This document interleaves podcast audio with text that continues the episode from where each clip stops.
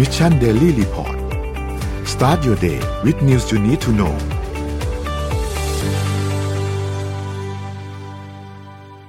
สวัสดีครับยินดีต้อนรับเข้าสู่ Mission Daily Report ประจำวันที่ 19 มกราคม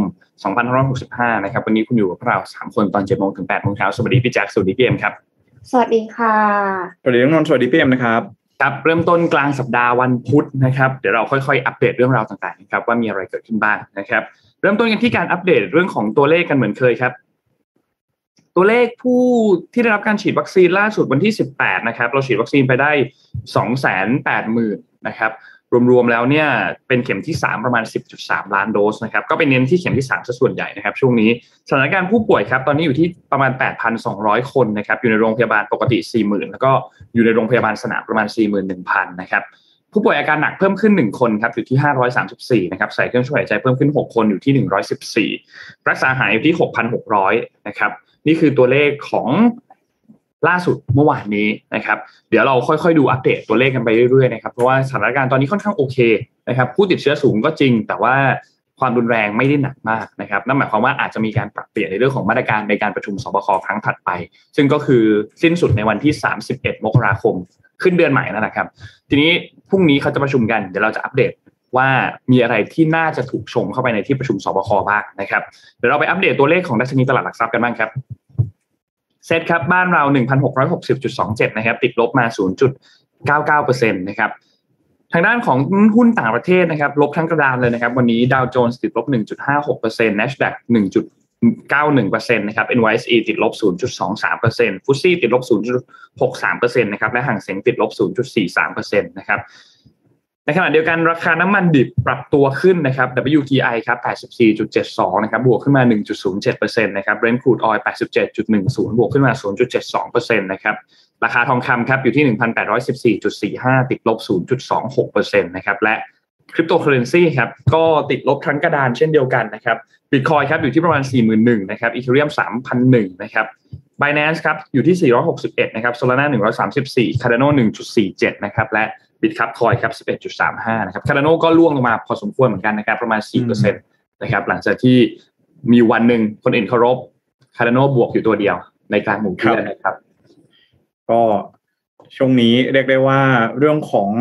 การเงินการลงทุนนะ นะครับในช่วงนี้อาจจะยากลำบากสักนิดนึงนะฮะในช่วงที่เงินเฟ้อปรับตัวเพิ่มสูงขึ้นในช่วงนี้ก็มันอาจจะมีความซับซ้อนสักนิดหนึ่งนะครับยังไงช่วงนี้การลงทุนอะไรอย่างไรก็ระมัดระวังกันด้วยนะ ก็มีความเสี่ยงนะครับผมอะเดี๋ยวเราอัปเดตเรื่องของมาตรการสบคกันอย่างแรกเลยดีกว่า ครับผม ครับ อันแรกเนี่ยคือทางด้านของคุณอนุทินชาญวิรกุลนะครับอืมตอนนี้ต้องบอกว่าเขายังไม่ได้ประชุมนะสบคเขาประชุมกันวันพรุ่งนี้วันที่20นะครับหาดูทิศทางก่อนอ่าว่ามีอะไรจะมาจะมาคุยกันบ้างใช่เพราะฉะนั้นช่วงนี้เนี่ยก็เราก็จะเห็นการออกมาแบบแยบแยบๆถามประชาชน ออกมาผมเสนอว่าเดี๋ยวจะมีการชงเรื่องนี้เข้าที่ประชุมใหญ่นะครับทางด้านคุณอนุทินเองก็พูดถึงนะครับ บอกว่าการประชุมของสบควันที่ 20 ก็คือวันพรุ่งนี้เนี่ยนะครับ จะมีการชงอย่างหนึ่งก็คือเสนอให้ เปิดดำเนินการให้เข้าประเทศผ่านระบบ Test and Go นะครับ ก็คือเข้ามาทดสอบแล้วก็อืมเริ่มลงคือให้มีการเริ่มลงทะเบียนกันเนี่ยในเดือนกุมภาพันธ์นะครับ คือเทส and Go เนี่ยต้องบอกว่าเราเคยเปิดไปแล้วเนาะก่อนที่โอไมครอนจะระบาดเข้ามาค่ะพอโอไมครอนเข้ามาปุ๊บเราก็ปิดไปนะครับ ก็เลยพอดูสถานการณ์ในช่วงนี้แล้วเนี่ยผู้ติดเชื้อเยอะ แต่ว่าความรุนแรงไม่ได้เยอะมากนะครับก็เลย จะมีชงให้เปิดประเทศเร็วยิ่งขึ้นนะครับ ซึ่งต้องบอกว่ามาตรการอันนี้เนี่ยไม่ได้ดูแค่ในประเทศเท่านั้นหมายถึงสถานการณ์นะครับ แต่ว่าต้องดูสถานการณ์ของต่างประเทศด้วยในประเทศอ่าพูดง่ายๆคือประเทศต้นทางที่เดินทางมาครับเพราะผมทางไทยเองก็แน่นอนแหละเขาก็ไม่อยากเสี่ยงอยู่แล้วนะครับ ซึ่งก็ต้องรอดูครับ เพราะว่าตอนนี้เรามีเวลาคร่าวๆเนี่ยก็จะเหลือเวลาอีกประมาณ 10กว่าวันนะครับ10 11 12 วันนะครับ ในการดูสถานการณ์ก่อนที่จะถึงวันที่ 31 มกราคมนะครับ ก็ นอกจากนี้เนี่ยจะมีการเสนอเพิ่มการ sandbox นะครับเหมือนที่ภูเก็ต sandbox เนี่ยก็คือเพิ่มจังหวัดอื่นๆ เบื้องต้นคือต้องการจะให้มีครบทุกภูมิภาคนะครับแล้วด้านใต้เรามีภูเก็ตแล้วใช่ไหมครับแล้วเราก็จะมีเพิ่มพื้นที่อื่นๆเช่น สมุทรปราการชลบุรีขอนแก่น แล้วก็เชียงใหม่นะครับเบื้องต้นจะเพิ่มประมาณนี้นะครับ ส่วนกรุงเทพมหานครเนี่ยก็ขึ้นอยู่กับทางด้านของเอ่ออำนาจของกทม เพราะว่ามันเป็นเป็น คือนนท์เพิ่งรู้ไม่นานมานี้เหมือนกันนะ ว่ากรุงเทพนี่ไม่ใช่จังหวัดนะครับอ่าเป็นใช่เป็นเขตปกครองพิเศษใช่ใช่ใช่เข้าเข้าเข้าใจผิดมาสักพักหนึ่งเหมือนกันแต่ว่ามีกรุงเทพกับพัทยา อ่า ถูกต้องมีสองที่อ่าครับอะเอาล่ะก็ขึ้นอยู่กับอำนาจของกรุงเทพมหานครว่าจะอืมมีการพิจารณาอย่างไรนะครับ ทีนี้ทางด้านของผับบาร์ที่ตอนนี้ก็ยังเปิดไม่ได้ แล้วก็ถูกปิดมานานมากเนี่ย ก็ทางด้านคุณอนุทินเองก็ยังไม่ได้พูดถึงอันนี้ แล้วก็บอกว่ายังไม่ได้มีการเสนอเข้าไป พูดคุยในที่ประชุมสบคอันนี้ เพราะต้องบอกว่าตัวเลขติดเชื้อในช่วงที่ผ่านมาเนี่ย พบจากร้านอาหารที่เป็นกึ่งผับบาร์ค่อนข้างเยอะ ร้านอาหารครับส่วนใหญ่ยังร้านอาหารร้านอาหารเราเราทราบอยู่แล้วว่าเปิดได้ และสามารถที่จะขายแอลกอฮอล์ได้ด้วยถูกไหมครับอืมทีนี้การที่เปิดได้และขายแอลกอฮอล์ได้มันก็มีโอกาสที่จะมีคน contact กันมากขึ้น แล้วก็เคสหลักๆเนี่ยที่พบเนี่ยนะครับ พบว่ามาจากคนที่ไปพื้นที่แบบตามร้านอาหารกึ่งผับบาร์ด้วยอืมก็เลยอาจจะมีประวัติที่ไม่ดีเท่าไหร่ พอจะเปิดผับบาร์ที่เป็นแบบผับบาร์ปกติร้อยเปอร์เซ็นเนี่ยก็เลยเปิดได้ค่อนข้างยากนิดนึงนะครับในช่วงเวลาตอนนี้นะครับ แต่อย่างไรก็ตามถ้าพิจารณาแล้วสามารถควบคุมได้สบคเองก็พร้อมที่จะคลายล็อกเช่นเดียวกัน แต่ถ้าเปิดแล้วควบคุมยากก็ต้องพิจารณากันอย่างละเอียดนะครับอืมตอนนี้คุณอนุทินพูดถึงบอกว่าหลังจากที่เราผ่านปีใหม่มาประมาณเกือบเกือบสามอาทิตย์แล้วเนี่ยนะครับรายงานการติดเชื้อก็ยังอยู่ในแนวโน้มที่ควบคุมได้ ตัวเลขผู้เสียชีวิตเองก็ยังไม่ถึง 20 รายต่อวันนะครับ ซึ่งถ้าคิดเป็นเปอร์เซ็นต์ก็ถือว่าน้อยนะครับ แต่ไม่ได้หมายความว่า การที่ตัวเลขผู้เสียชีวิตน้อยเนี่ยเป็นข่าวดี เพราะว่าผู้ตัวเลขผู้เสียชีวิตแม้ว่าจะเป็นตัวเลขแค่หนึ่งก็คือข่าวร้ายของสาธารณสุขเช่นเดียวกันนะครับ ไม่อยากให้มีใครต้องเสียชีวิตนี่คือสิ่งที่คุณอนุทินพูดออกมานะครับ แต่ในทางวิชาการแล้วอัตราการเสียชีวิต เพียงแค่ 0.1%เนี่ยถือว่าต่ำมาก แล้วก็ยังอยู่ในจุดที่ควบคุมได้นะครับ นี่ก็เป็นสิ่งที่ทางด้านของเอ่อ คุณอนุทินพูดถึง แล้วก็เรื่องของ ATK ต่างๆ คุณอนุทินก็มอบหมายให้ทางองค์การเภสัชกรรมไปควบคุมมานะครับ แล้วก็ให้ขายในราคาต้นทุน แต่ไม่เข้าเนื้อทางด้านของเอ่อเภสัชกรรม เพราะว่าก็ต้องมีความมั่นคงด้วยเนาะอืมพูดง่ายๆก็คือรับมาเท่าไหร่ขายไปเท่านั้นนะครับต้องการให้ประชาชนเข้าถึงตัวชุดตรวจให้ได้มากที่สุดทางด้านท่านนายกครับ ก็ มีการให้สัมภาษณ์ผ่านทางคุณธนกรวังบุญคงชนะก็คือโคศกนะครับ ก็เปิดเผยบอกว่าทางด้านของคุณเอกประยุทธ์จันทร์โอชาเองก็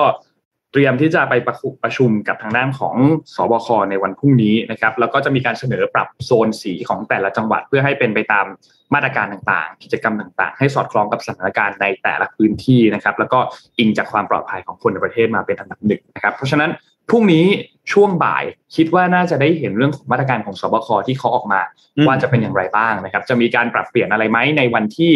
หลังจากนี้นะครับแต่หลักๆ แล้วเนี่ยที่เราต้องติดตามก็คือเดือนกุมภาพันธ์จะเป็นอย่างไรครับนะครับแต่ถ้าดูแนวโน้มตอนนี้ก็มีแนวโน้มว่าจะผ่อนคลายมาตรการต่างๆมากขึ้นนะครับ ก็คือมันจะครบรอบสองสัปดาห์พอดีเนาะหลังจากที่ได้มีการประกาศยกระดับมาตรการไปใช่ไหมในช่วงครับหลังปีใหม่นะครับ ในช่วงนี้ก็ เออเนี่ยรัฐบาลเองก็จะใช้ระยะเวลาประมาณ 2 สัปดาห์นะฮะในการประเมินสถานการณ์ก็ครบกำหนดในวันพรุ่งนี้ ก็เดี๋ยวน่าจะได้รู้กันว่าจะคุยกันเรื่องอะไร ส่วนเรื่องเทส and go เนี่ยจริง ๆ ส่วนตัวมองว่ามันมีทิศทางแล้วก็มีแนวโน้มเหมือนกันนะ ว่าจะมีการเปิดรับนักท่องเที่ยวเข้ามาแบบเทส and go ใหม่อีกรอบหนึ่งเพราะว่าส่วนหนึ่งถ้าเรามองทางด้านเศรษฐกิจเนี่ยมันก็เป็นปัจจัยสำคัญมาก ๆ ที่จะเป็นปัจจัยที่จะช่วยให้เราเนี่ยฟื้นตัวในแง่ของเศรษฐกิจ นะครับค่ะเรื่องของการรับนักท่องเที่ยวเข้ามา อีกเรื่องหนึ่งก็คือว่าสถานการณ์ที่ยุโรปหรือว่าที่สหรัฐเองเนี่ยตอนนี้กราฟผู้ติดเชื้อก็เริ่มที่จะดิ่งลงแล้ว คือไม่ได้บอกว่าน้อยลงนะ แต่คือมันเลยจุดสูงสุดมาแล้วนะครับ เพราะฉะนั้นในช่วงนี้เนี่ยก็อาจจะเป็นช่วงของการเตรียมการ อาจจะไม่ได้ประชุมพรุ่งนี้เปิดเลย อาจจะต้องรอดูว่าอาจจะมีการกำหนดกรอบระยะเวลาว่าเป็นหนึ่งกุมภาไหมแล้วก็อาจจะมีการเปิดแบบค่อยเป็นค่อยไปหรือเปล่านะครับ แต่ก็อืมจริง ๆ เชื่อว่า เอ่อน่าจะเป็นน่าจะเป็นอีกหนึ่งสัญญาณบวกแล้วกันสำหรับทางภาคเศรษฐกิจเนาะแต่ว่าก็ต้องต้องดูเรื่องของเอ่อการควบคุมโรคอีกทีหนึ่งเนาะแต่ว่านี่แหละ ถ้าเกิดว่าที่ยุโรปเริ่มที่จะโอเคอะไรอย่างนี้ก็คิดว่ามันก็น่าจะไปถึงช่วงเวลาที่เปิดเทสสันโกจริงๆก็น่าจะมีความปลอดภัยมากขึ้นนะครับ ค่ะเอ่อเรากำลังประสบ ปะปัญหาภาวะหมูแพงอยู่ใช่ไหมคะ แล้วเสร็จแล้วก็มีท่านผู้นำก็บอกว่า ถ้าสมมติว่าหมูแพงก็สร้างหมูขึ้นมาสิ ถ้าหมูตายก็สร้างหมูขึ้นมาสิใช่ไหมคะครับทีนี้เนี่ยการที่จะสร้างหมูขึ้นมาเนี่ยมันทำยังไงถึงจะสร้างหมูขึ้นมาได้ นอกเหนือจากการเลี้ยงสัตว์ปกติแล้วเนี่ยมันก็คือจะมี lab grown meat มี plant based meat ใช่ไหมคะทีนี้เอ็มก็เลยอยากจะพามาดูสตาร์ทอัพหนึ่งค่ะ ที่เขาทำ plant based meat ขอโทษค่ะ lab grown meat แบบพิเศษ lab grown meat แบบ celebrity อืมหมายความว่ายังไง หมายความว่าเราสามารถที่จะเลือกกินเนื้อแบบเนื้อ Jennifer Lawrence เนื้อ Kanye West ได้ฮะเดี๋ยว มันยังไงนะฮะ คือฟังไม่ผิดใช่ไหมครับพี่เอ็มอย่างอย่างที่ทุกคนทราบกันดีค่ะว่าปศุสัตว์เนี่ยอย่างเช่นการเลี้ยงวัวเนี่ยมันเป็นหนึ่งในสาเหตุหลักของภาวะโลกร้อนนะคะ ไม่ว่าจะเป็นพื้นที่ปลูกอาหารที่อ่า ไม่สามารถทำให้เป็นป่าได้ แต่ว่าต้องปลูกหญ้าปลูกอะไรที่แบบว่าเป็นพื้นที่เลี้ยงวัวค่ะ แล้วก็ของเสียของวัวเนี่ยก็มีมีเทนจำนวนมากนะคะ ดังนั้น Bite Labs ค่ะสตาร์ทอัพเนี้ยก็เลยสร้างเนื้อสัตว์จากแลบซึ่งนอกเหนือจากจะรักษาสิ่งแวดล้อมแล้วยังดีต่อสุขภาพของเราด้วยนะคะ แต่ที่แปลกก็คือเขาเอาเซลล์ของเซเลบมาเพาะค่ะ คือเอาเซลล์ของเซเลบอะมาใส่ไว้ในนี้ด้วย อืมอืมก็คือ เซเลบเนี่ยมีหลายคนนะคะ มีสี่คน มีครับเจมส์ฟร s สโกมีเจมส์ฟรันโกมีเจนนิเฟอร์ลอเรนซ์แคนเยเบสแล้วก็เอเลนที่แบบที่เป็น talk show ค่ะ ดัง ๆ อะอ่าใช่ไหมใช่ใช่ Ellen Show ใครชอบคนไหนเนี่ย ก็สามารถที่จะเลือกซาลามี่จากเซลล์คนนั้นมาบริโภคได้อืมแต่ว่าเขาเอาเซลล์อันนั้นน่ะมาผสมกับหมูสับมาผสมกับอ่าเนื้อนกกระจอกเทศ มาครับผสมกับเนื้อลูกวัวอะไรอย่างเงี้ยค่ะ เพื่อที่จะให้ออกมาเป็นซาลามี่อืมก็มันก็คงประมาณเป็นกิมมิกอะนิดๆว่าอ่าสิ่งเนี้ยเป็นเนื้อของคนคนนั้นแต่จริงๆแล้วก็คือมีเซลล์ของเขาอยู่นิดนึงนะคะ แต่ว่ายังไงก็ตามอ่านแล้วรู้สึกว่าเอ๊ะกินแลบโกรนฮิวแมนมีดยังไงก็นั่นน่ะสิมันแปลกๆเหมือนกันนะแค่คิดแล้วแปลกๆเหมือนกันจะต้องรู้สึกยังไง เวลาเราสมมุติเราสั่งอาหารเนี่ยขอ ขอเป็นเอ่อพิซซ่าหน้า ซาลามี่ Jennifer Lawrence อย่างนี้เหรอฮะ คือเราคาดหวังรสชาติอะไร คือก็คือเป็นเป็นตกกิมลงมิคที่น่าสนใจดีฮะ ครับผม ตกลงรักรักหรือเกลียด นั่นน่ะสิ รักเซเลบคนนั้นก็เลยอยากจะกินเขา หรือว่าเกลียดมากจนอยากจะกินเขา อืม อืมเขาโฆษณาว่าแบบเป็น different type of hunger game เขาบอกว่าชอบชอบชกิอบนชอบเนื้อเจนนิเฟอร์ลอเรนซ์ด้วยนะแปลกๆแปลกๆฟังแล้วแบบว่ามันมันยังยังนั่นน่ะสิไงฮะลองโอเคลองเข้าไปดูกันได้ค่ะ ที่ bitelabs.org ค่ะครับก็เดี๋ยวนี้ผู้ประกอบการสตาร์ทอัพต่างๆ ก็แหมมีกิมมิคเหลือเกินนะฮะ นี่ไม่คิดว่าถึงขั้นจะออกเป็น product ให้มารับประทานเป็นเอ่อเขาเรียกว่าอะไร เป็นเนื้อของเซเลบริตี้นะ เป็นรสชาติของเซเลบริตี้นะฮะ โอ้โหอืมเรียกได้ว่า เออมันมันไม่มีขอบเขตจริงๆเลยนะฮะ ต้องรอดูนะฮะว่าอนาคตจะเป็นอย่างไรนะครับ ครับอะนะครับ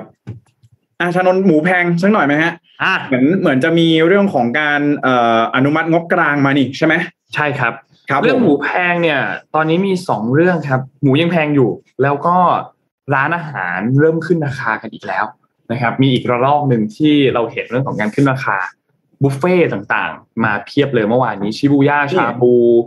มีเมื่อวานวราพรสลาอ่าเปาวราพรซาลาเปาด้วยโอ้กินทุกวันเลย คือหลายอันขึ้นราคาครับค่อนข้างได้รับผลกระทบกันเยอะมาก จนสุดท้ายอืมก็ต้องขึ้นราคา เพราะว่าไม่สามารถที่จะแบกรับต้นทุนที่เพิ่มขึ้นมากขนาดนั้นไหวนะครับ ทีนี้มีอะไรที่ออกมาแก้ไขปัญหาบ้างนะครับ ทางด้านรัฐบาลก่อนครับ เมื่อวานนี้วันอังคารประชุมครมนะครับ ก็แน่นอนมีการอนุมัติงบ กลางนะครับจำนวน 1,480 ล้านบาทนะครับ ก็จัดโครงการขึ้นมาอันหนึงครับ พาณิชย์ลดราคาช่วยประชาชนนะครับ มีการจำหน่ายสินค้า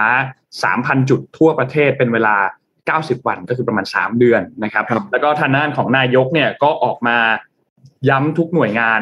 ให้ประชาชนเนี่ยที่เป็นคนขายเนี่ยนะครับ อย่ากักตุนสินค้านะครับ แล้วก็สั่งให้ทางด้านของกระทรวงพาณิชย์เนี่ยรายงานสถานการณ์ราคาสินค้ากับคอรมอ ทุกๆ สัปดาห์นะครับครับ ซึ่งตัวงบประมาณนี้ก็อย่างที่บอกครับว่าเป็นตัวงบกลางนะครับ ทางด้านของคุณธนกรก็บอกว่ารัฐบาลเนี่ยอืมให้ทางด้านของกระทรวงพาณิชย์เนี่ยเป็นคนดำเนินการจัดการเรื่องนี้นะครับ ซึ่งก็ผ่านตัวโครงการธงฟ้าอยู่แล้ว ร้านค้าธงฟ้าที่เราเคยได้ยินเนี่ยนะครับอืมอนุมัติงงเงินอันนี้ขยายโครงการให้มันใหญ่มากขึ้น ช่วยเหลือครอบคลุมประชาชนทั่วประเทศมากขึ้นนะครับ แล้วก็ให้มีการรายงานครมทุก ๆ สัปดาห์นะครับ ซึ่งก็ต้องบอกว่าสินค้าเนี่ยมีการปรับตัวสูงขึ้น แทบจะทุกอย่างเนาะไม่ได้มีแค่ราคาหมูเท่านั้นราคาอื่นๆก็ปรับตัวขึ้นมาเหมือนกัน ซึ่งบางส่วนเองก็เป็นไปตามกลไกการตลาดด้วย บางส่วนเองก็เป็นการกักตุนแล้วก็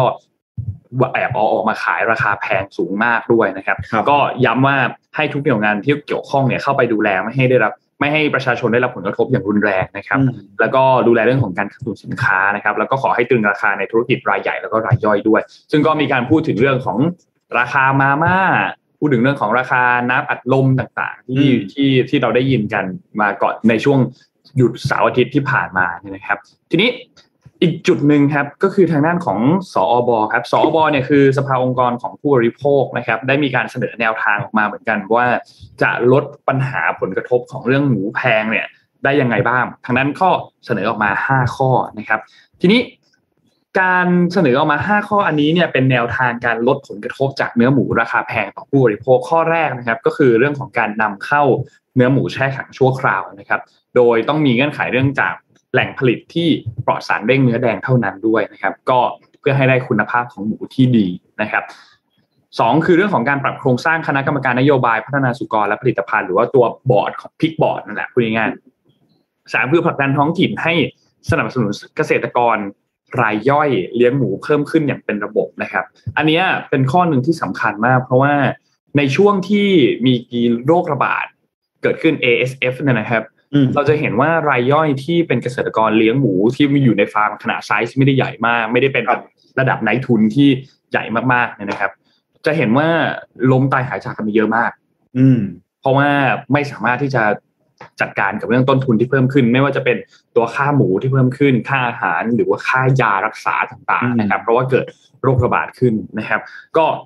ต้องการให้สนับสนุนเกษตรกรรายย่อยให้มากขึ้นนะครับสี่คือผู้บริโภคร่วมมีบทบาทสนับสนุนให้เกิดการเลี้ยงหมูแบบธรรมชาติหรือหมูหลุมเพื่อลดการใช้ยาปฏิชีวนะนะครับ แล้วก็ห้าคือสนับสนุนการวิจัยการลดการบริโภคเนื้อสัตว์และเพิ่มผลิตโปรตีนจากพืชที่มีราคา ถูกกว่า ซึ่งอันนี้ก็จะสปินออฟไปช่วยเหลือทางด้านของสิ่งแวดล้อมได้ด้วยนะครับ ก็มี 5 ข้อที่ทางด้านของสอบอเนี่ยเสนอออกมานะครับ ซึ่งจริงๆแล้วเนี่ยคือเขาเสนอออกมาเป็นทั้งระยะสั้นแล้วก็ระยะยาวนะ แต่สรุปออกมาเป็น 5 ข้อเนี่ยก็คือประมาณนี้ว่าระยะแรกอาจจะต้องเรื่องของการนำเข้าหมูมาชั่วคราวก่อน เพราะว่าปริมาณเนื้อหมูตอนนี้มันมีไม่เพียงพอในการบริโภคนะครับ ก็ต้อง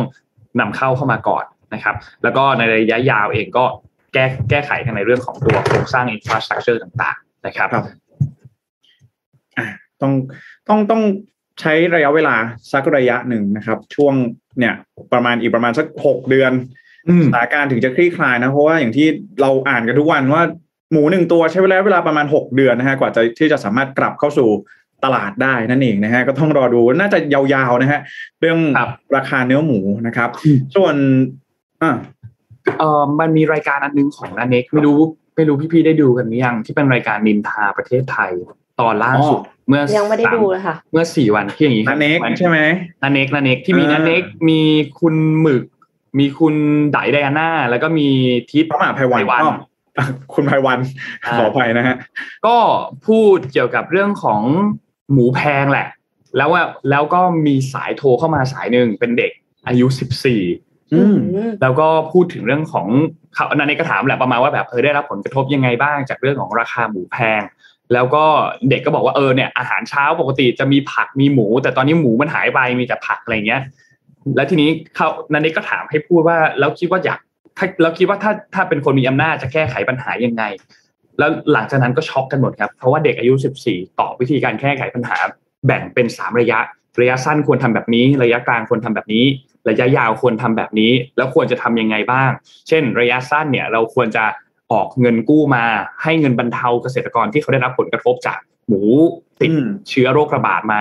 มีควรจะระยะกลางมีควรจะให้ทุนสนับสนุน ระยะยาวเนี่ยควรปรับเรื่องของ infrastructure ต่างๆ ควรจะปรับเรื่องเอา AI มาทำเป็น smart farm ให้เกษตรกรสามารถที่จะบริหารเรื่องของ smart farm ได้ดีขึ้นทำฟาร์มได้มีประสิทธิภาพมากขึ้น ได้กำไรมากยิ่งขึ้นอะไรเงี้ย ฟังคำตอบจากเด็กอายุ 14 แล้วก็รู้สึกว่า นี่อายุ14นะฮะอืมเก่งมากๆเลยนี่นี่คืออายุ14นะคือที่บ้านของน้องเขาทำเหมือนเป็นโรงสีข้าวอะไรประมาณเนี้ยอืมซึ่งถ้าเด็กอายุ14คิดได้แบบนี้เนี่ยนงก็เชื่อว่า คนที่มีอำนาจก็ก็คงคิดได้เช่นเดียวกันอยู่แล้วอืมก็เราก็หวังว่าจะมีมาตรการที่ออกมาช่วยเหลือได้อย่างทันท่วงทีอืมแก้ไขปัญหาได้อย่างเน้นๆเนาะต้องต้องลองไปอยากให้ลองไปฟังรายการของนันเนกอันนี้ดูดีมากเลย ดีมากโนว่าโนว่าเป็นรายการเป็นเป็นเป็นการรับสายที่แบบโอ้โหอันนี้ช็อกมากเหมือนกัน นะครับ แล้วก็นันเนกรอบนี้ก็แอบชนเหมือนกัน คือชนจริงๆแหละรอบเนี้ย อืม ต้องต้องที่น่าสนใจเลยคือกระบวนการการคิดของของน้องนะถ้าจำไม่ผิดเนอะน่าจะชื่อน้องเฟิร์สนะเออมน้อง คิดคิดได้ยังไง คือ อาจจะต้องมีการทำรีเสิร์ชไหมว่าเอ้ยมันแก้ไขปัญหาอะไรอย่างไรบ้างแต่โอ้โหเรียกได้ว่าข้อมูลที่ทำการรีเสิร์ชมาหรือว่าศึกษาเพิ่มเติมเนี่ยอืมถือว่ามันมันมี structure ที่ค่อนข้างหนักแน่นเหมือนกันนะ มีแผนระยะ สั้นกลางยาว เออครับผม อืมและและอายุสิบสี่ประเด็นคืออายุสิบสี่นั่นน่ะสิครับนั่ก็นแหละครับนะฮะย้อนนิดนึงก็คือว่ามีมีแฟนๆหลาย ๆ คนบอกว่า salami ของเซเลบริตี้เนี่ยเขาบอกว่ารักกันปานจะกลืนกิน มันไม่ปานแล้วค่ะ กินเลยค่ะ กินเลยฮะกินเลยค่ะ นะครับผมอะนะฮะเดี๋ยวผมขอต่อด้วย ถนนลูกคลื่นสักนิดนึงนะฮะ ว่ามีอัปเดตอย่างไรบ้าง ถนนลูกคลื่นที่เอาไว้ surf skate หรือเปล่าคะอ่าใช่ครับ มันเกิดอะไรขึ้นครับ ตรงนั้น ก็คือเอ่อบริเวณเส้นทางรถไฟเอ่อสายสีแดงใช่ไหมฮะ ก็คือพอมีการสร้างรถไฟเนี่ย ปรากฏว่ามันก็มีภาพที่ว่าถนนเรียบทางรถไฟดอนเมืองนะครับเอ่อเป็นภาพที่ว่าปรากฏว่าถนนเนี่ยเป็นเป็นคลื่นใช่ไหมที่กลายเป็นไวรัลกันใน โลกอินเทอร์เน็ตนะฮะซึ่งประชาชนชาวไทยนะครับ ชาวกรุงเทพมหานครเองก็เนี่ยตั้งตั้งข้อสงสัยนะฮะว่าเอ๊ะมันเกิดอะไรขึ้นนะครับ เรื่องของอปัญหาทางด้านการก่อสร้างอะไรนะฮะแต่ว่าในเมื่อปัญหามันเกิดขึ้นแล้วเนี่ยคิดว่าสิ่งที่ประชาชนน่าจะอยากได้ยินคำตอบ ได้ยินความคืบหน้ามากที่สุดก็คือว่า มันจะมีการดำเนินการแก้ไขอย่างไรได้บ้างนะ เพราะว่าจำได้ไหมว่าตอนที่มีข่าวออกมาใหม่ ๆ เนี่ย มีมีคนไปถ่ายคลิปใช่ไหมแล้วก็ พอถ่ายคลิปตรงนั้นอะเห็นเลยว่ามีรถยนต์จักรยานยนต์เนี่ยที่ว่าล้มทันทีเลยต่อหน้าหน้ากล้องเลยนะครับ ก็ไม่ต้องเรียกได้ว่าไม่ต้องใช้เวลาในการพิสูจน์มากเพราะว่าถนนแบบนี้เนี่ยเนาะมันก็จะไปคอนเซิร์นหรือว่าเป็นในเรื่องของความปลอดภัยนั่นเองนะฮะสำหรับการใช้รถใช้ถนนนะครับ ก็ล่าสุดนะครับมีมีมีความคืบหน้าแล้วนะครับ ก็คือคุณเอกรัตน์ศรีอารยะยันพงศ์นะครับผู้อำนวยการศูนย์ประชาสัมพันธ์การรถไฟแห่งประเทศไทยนะครับ หรือว่ารฟทเนี่ยก็ได้มีการออกมาเปิดเผยนะครับ ถึงข้อเรียกร้องจากประชาชนนะครับ ในกรณีถนนกำแพงเพชร6นะครับ หรือว่าถนนเลียบทางรถไฟช่วงดอนเมืองหลักสี่นะครับ ใต้แนวรถไฟฟ้าสายสีแดงที่มีปัญหา เป็นลูกคลื่นนะครับทำให้ประชาชนเนี่ยสัญจรบนถนนอ่าบนถนนเส้นดังกล่าวนะครับ เสี่ยงต่อการเกิดอุบัติเหตุนะครับ ซึ่งอ่าทางด้านของรฟทเองนะครับ ก็ไม่ได้นิ่งนอนใจนะคือ ต้องบอกอย่างนี้ก่อนว่าเอ่ออะนินทาประเทศไทยสักนิดหนึ่งนะครับอะแต่เราพูดกันตามแฟกต์แล้วกันนะครับคือถนนหนทางในประเทศไทยเนี่ยนะครับอะโดยเฉพาะอย่างยิ่งในกรุงเทพมหานครแล้วกัน มันจะมีถนนที่อยู่ในความรับผิดชอบของหน่วยงานที่หลากหลายมากนะครับ อย่างถ้าเราวิ่งบนทางด่วนนะครับ ทางด่วนเนี่ยก็จะเป็นความรับผิดชอบของการทางพิเศษแห่งประเทศไทยนะหรือว่าบางส่วนก็อาจจะเป็นความรับผิดชอบของกรมทางหลวงอะไรแบบนี้นะครับ หรือถนนบางแห่งในพื้นที่กรุงเทพมหานครก็จะอยู่ภายใต้การดูแลของออกรุงเทพมหานครโดยตรงนะครับ อะไรแบบนี้เนาะซึ่งอันนี้ต้องบอกก่อนว่าถนนเลียบทางรถไฟสายนี้เนี่ยนะครับกำแพงเพชรหกเนี่ย ก็คืออยู่ภายใต้การดูแลนะครับของทางด้านของรถไฟการรถไฟแห่งประเทศไทยนะครับ ซึ่งนั่นเองนะครับจึงทำให้การรถไฟแห่งประเทศไทยเนี่ยกลายเป็นหน่วยงานที่เกี่ยวข้องนะฮะก็คืออเป็นหน่วยงานที่มีความรับผิดชอบในการที่จะบูรณะนะครับ หรือว่าซ่อมแซมปัญหาดังกล่าวนะครับ ก็ตอนนี้นะครับทางด้านของรฟทเนี่ยได้มีการ ร้องเรียนนะครับได้มีการแจ้งไปยังบมจอิตาเลียนไทยนะครับ ซึ่งเป็นผู้รับผิดชอบการก่อสร้างโครงการระบบรถไฟชานเมืองสายสีแดงช่วงบางซื่อรังสิตนะครับ ในสัญญาที่2นะครับ ซึ่งก็ได้มีการสั่งการนะครับ ให้ทางอิตาเลียนไทยเนี่ยเร่งเข้าซ่อมแซมผิวจราจรนะครับที่เป็นลูกคลื่นนะครับตั้งแต่วันที่ 25 มกราคมเป็นต้นไปนะครับ ก็อีกประมาณสัก 1 สัปดาห์นะครับ ก็จะได้มีการเอ่อเร่งดำเนินการการแก้ไขนะครับ ซึ่ง ในระหว่างนี้นะครับรฟทเองก็ได้มีการแจ้งไปยังหน่วยงานที่เกี่ยวข้องนะครับ แล้วก็ประชาสัมพันธ์ให้กับประชาชนเนี่ยหลีกเลี่ยงเส้นทางนะครับในการสัญจรในช่วงนี้นะครับ ก็จะแบ่งทยอยนะครับ จะทยอยซ่อมคือไม่ได้ซ่อมทีเดียวเนี่ยทั้งเส้นนะครับ ก็จะทยอยเป็นจุดนะครับ จะแบ่งเป็น 4 จุดนะครับ4ระยะด้วยกันนะครับ ก็ต้องออรอดูนะฮะความยาวเนี่ยทั้งหมดตอนนี้เดี๋ยวดูสักนิดนึงนะฮะก็คือมีการคาดการณ์ว่าจะใช้ระยะเวลาประมาณ 2 เดือน ด้วยกันนะครับ กว่าครับที่จะแล้วเสร็จนะครับเอ่อความยาวเนี่ยนะฮะน่าจะประมาณหนึ่งกิโลกว่าๆหรือเปล่า อันนี้ไม่แน่ใจนะฮะเดี๋ยวลองลองหาข้อมูลเพิ่มเติมอีกทีหนึ่งนะครับ แต่ว่าก็จะแบ่งเป็นสี่จุดนะครับ จุดที่หนึ่งเอ่อก็จะเริ่มไปตั้งแต่เอ่อจุดตั้งแต่กำแพงเพชรหกนะครับ ไปจนถึงช่วงหน้าสำนักงานเขตดอนเมืองนะครับ ก็ลองดูนะครับ อาจจะไม่ใช่แค่หนึ่งกิโลนะอาจจะยาวกว่านั้นนะครับ ก็เอ่อ ใครที่ใช้เส้นทางนี้ในการสัญจรนะฮะหรือว่ามีมีมีแผนที่จะเดินทางไปในช่วงนี้ก็ลองดูเรื่องของการจราจรอีกทีหนึ่งนะฮะก็อาจจะมีเรื่องของปัญหาการจราจรที่ติดขัดได้นะครับ เพราะว่าต้องมีการปิดจราจรเพื่ออดำเนินการซ่อมถนนนั่นเองนะครับ ครับ ขอย้ายไปที่ฝั่งของอินโดนีเซียกันบ้างค่ะ คืออินโดนีเซียเนี่ยที่จาการ์ตาเนี่ยก็มีปัญหาเรื่องของถนนเหมือนกัน แต่ว่าเป็นลักษณะที่ว่าถนนเนี่ยคือ เต็มแน่นไปหมดเลยนะคะรถติดมากๆเลยถ้าใครเคยไปที่จาการ์ตา แล้วก็นอกเหนือจากนั้นนะคะ แผ่นดินยังทรุดอีกด้วยนะคะ ประชากรหนาแน่นแล้วก็มีมลภาวะอย่างมากเลย ทางอินโดนีเซียเนี่ยเขาก็เลยเพิ่งย้ายเมืองหลวงค่ะ คือจริง ๆ แล้วประธานธิบดีโจโกวิโดโดเนี่ยเขาเคยประกาศว่าเขาจะย้ายเมืองหลวงเนี่ยตั้งแต่ปี 2019 ละ แต่ว่าล่าสุดเนี่ยค่ะเพิ่งจะให้ชื่อตั้งเมืองหลวงใหม่ที่จะย้ายไปอยู่จังหวัดกาลิมันตันตะวันออกว่า นูซันตาราค่ะ นูซันตารา นูซันตาราเนี่ยมีความหมายว่าหมู่เกาะในภาษาอินโดนีเซียนะคะ อันนี้คือจากข่าวนะคะ ไม่ได้แปลได้เองนะคะ ก็เขาก็จะย้ายไป เพราะว่าเมืองกรุงจาการ์ตาเนี่ยคิดว่าจะจมน้ำทะเลแล้วค่ะ ก็เลยก็เลยจำเป็นที่จะต้องย้ายเมืองหลวงทั้งนี้เนี่ยทุกท่านก็คงทราบกันดีว่าหลาย ๆ เมืองที่ย้ายเมืองหลวงนะคะ ในที่สุดแล้วเนี่ยศูนย์กลางทางการเงินก็อยู่ที่เมืองหลวงเก่าแหละ แต่ว่าพวก ราชการทั้งหลายอะค่ะ ก็คือจะย้ายไปอยู่ที่เมืองหลวงใหม่ อันนี้ก็เป็นข่าวใหญ่ที่หลายสำนักข่าวลงกันเลยทีเดียวก็เลย อยากจะนำมาบอกเล่าให้ทุกท่านทราบค่ะครับ ก็จริง ๆ จาการ์ตาเนี่ยเขาเรียกว่าเป็น sinking city นะฮะเป็นเมืองที่กำลังจะจมน้ำ นะครับ ไม่แน่ใจเหมือนกันว่าจาการ์ตาหรือว่ากรุงเทพจะไปก่อนนะฮะอันนี้อันนี้ไม่ได้ต้องย้ายเมืองหลวงเหมือนกันไหมคะคือคือจริงๆเนี่ยนะครับเอ่อไทยเนี่ยเราควรมันมันควรที่จะย้ายเมืองหลวงเหมือนกันนะนะครับ แต่ว่าโอเคมันอาจจะมีเรื่องราวอะไรต่างๆเนาะแล้วก็จริง ๆ ผมว่าเนี่ย เมืองไทยของเรานะถ้ามีโอกาสเดี๋ยวจะมาเล่าเรื่องภูมิรัฐศาสตร์ให้ฟังอีกรอบหนึ่งว่าเราจริง ๆ แล้วเราเคยเกือบที่จะย้ายเมืองหลวง ไปอยู่เพชรบูรณ์มารอบหนึ่งนะฮะซึ่งมันมีเหตุผลด้วยนะครับว่าอะไรที่มันเป็นสาเหตุเนาะทำให้เราเนี่ยต้องย้ายเมืองหลวงไปที่เพชรบูรณ์นะฮะแต่ว่านั่นแหละ แต่ว่าของที่กรุงจาการ์ตาเนี่ยที่พี่เอ็มเล่าเนี่ยส่วนใหญ่แล้วหลัก ๆ ก็น่าจะเกี่ยวข้องกับเรื่องของเอ่อ rising sea level นะครับแล้วก็เรื่องของเมืองที่เอ่อดินเนี่ยน่าจะเริ่มค่อยๆซุดลงนะครับ จากสิ่งปลูกสร้างอะไรต่างๆนะครับ ก็ต้องรอดูก็นั่นแหละอย่างที่พี่เอ็มบอกเลยคือเรื่องของศูนย์กลางทางเศรษฐกิจเนี่ยอาจจะต้องยังอยู่ที่ จาการ์ตาต่อไปนะครับ แต่ว่าอาจจะมีการย้ายศูนย์การทางการปกครองไปอยู่ที่เมืองหลวงใหม่อย่างไรนะครับ ก็ต้องรอดูจริงๆแล้วเรื่องเรื่องการพูดคุยว่าจะย้ายเมืองหลวงของที่ไทยเนี่ยมีการพูดคุยกันบ่อยมากนะบ่อยบ่อยก็คือคุยกันมานานมากแล้วหลายปีหลักหลักน่าจะเป็นสิบปีบวกบวกได้แล้วเนี่ยนะครับ แต่ก็สุดท้ายก็ยังไม่ได้มี ยังไม่ได้มีการพูดคุยอย่างจริงจังว่าจะย้ายจริง ๆ สาเหตุ สาเหตุที่การสาเหตุการที่จะย้ายยังอาจจะไม่ไม่แข็งแกร่งพอที่จะให้เกิด conversation นี้ขึ้น แล้วก็เกิดการย้ายจริง ๆ นะครับ แต่ว่าใครที่อยู่ในพื้นที่กรุงเทพมหานครปริมณฑลก็จะรู้สึกอยู่แล้วแหละว่ามันค่อนข้างแออัดอืมเรื่องของ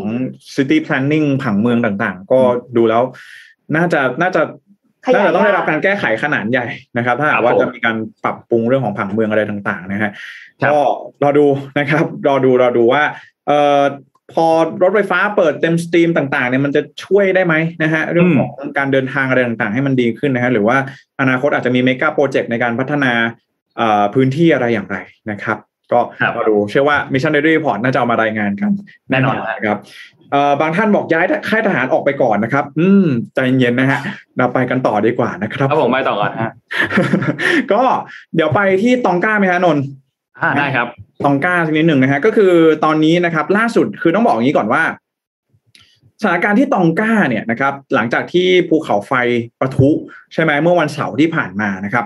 ตอนนี้เนี่ยหลายคนอาจจะคิดว่าเออสถานการณ์ทุกอย่างเนี่ยสงบเรียบร้อยดีหรือเปล่าแต่ต้องบอกว่าตอนนี้เนี่ย ข้อมูลน้อยมาก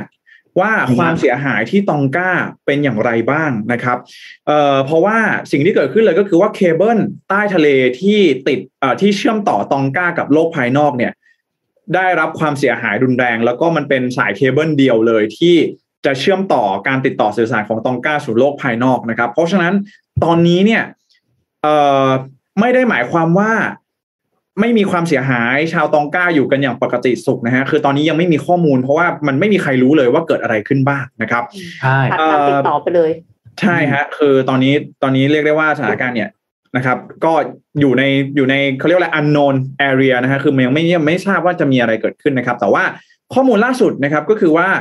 เอ่อจะมีในเรื่องของภาพถ่ายดาวเทียมนะครับ ที่ได้มีการถ่ายเปรียบเทียบนะครับ บริเวณที่เป็น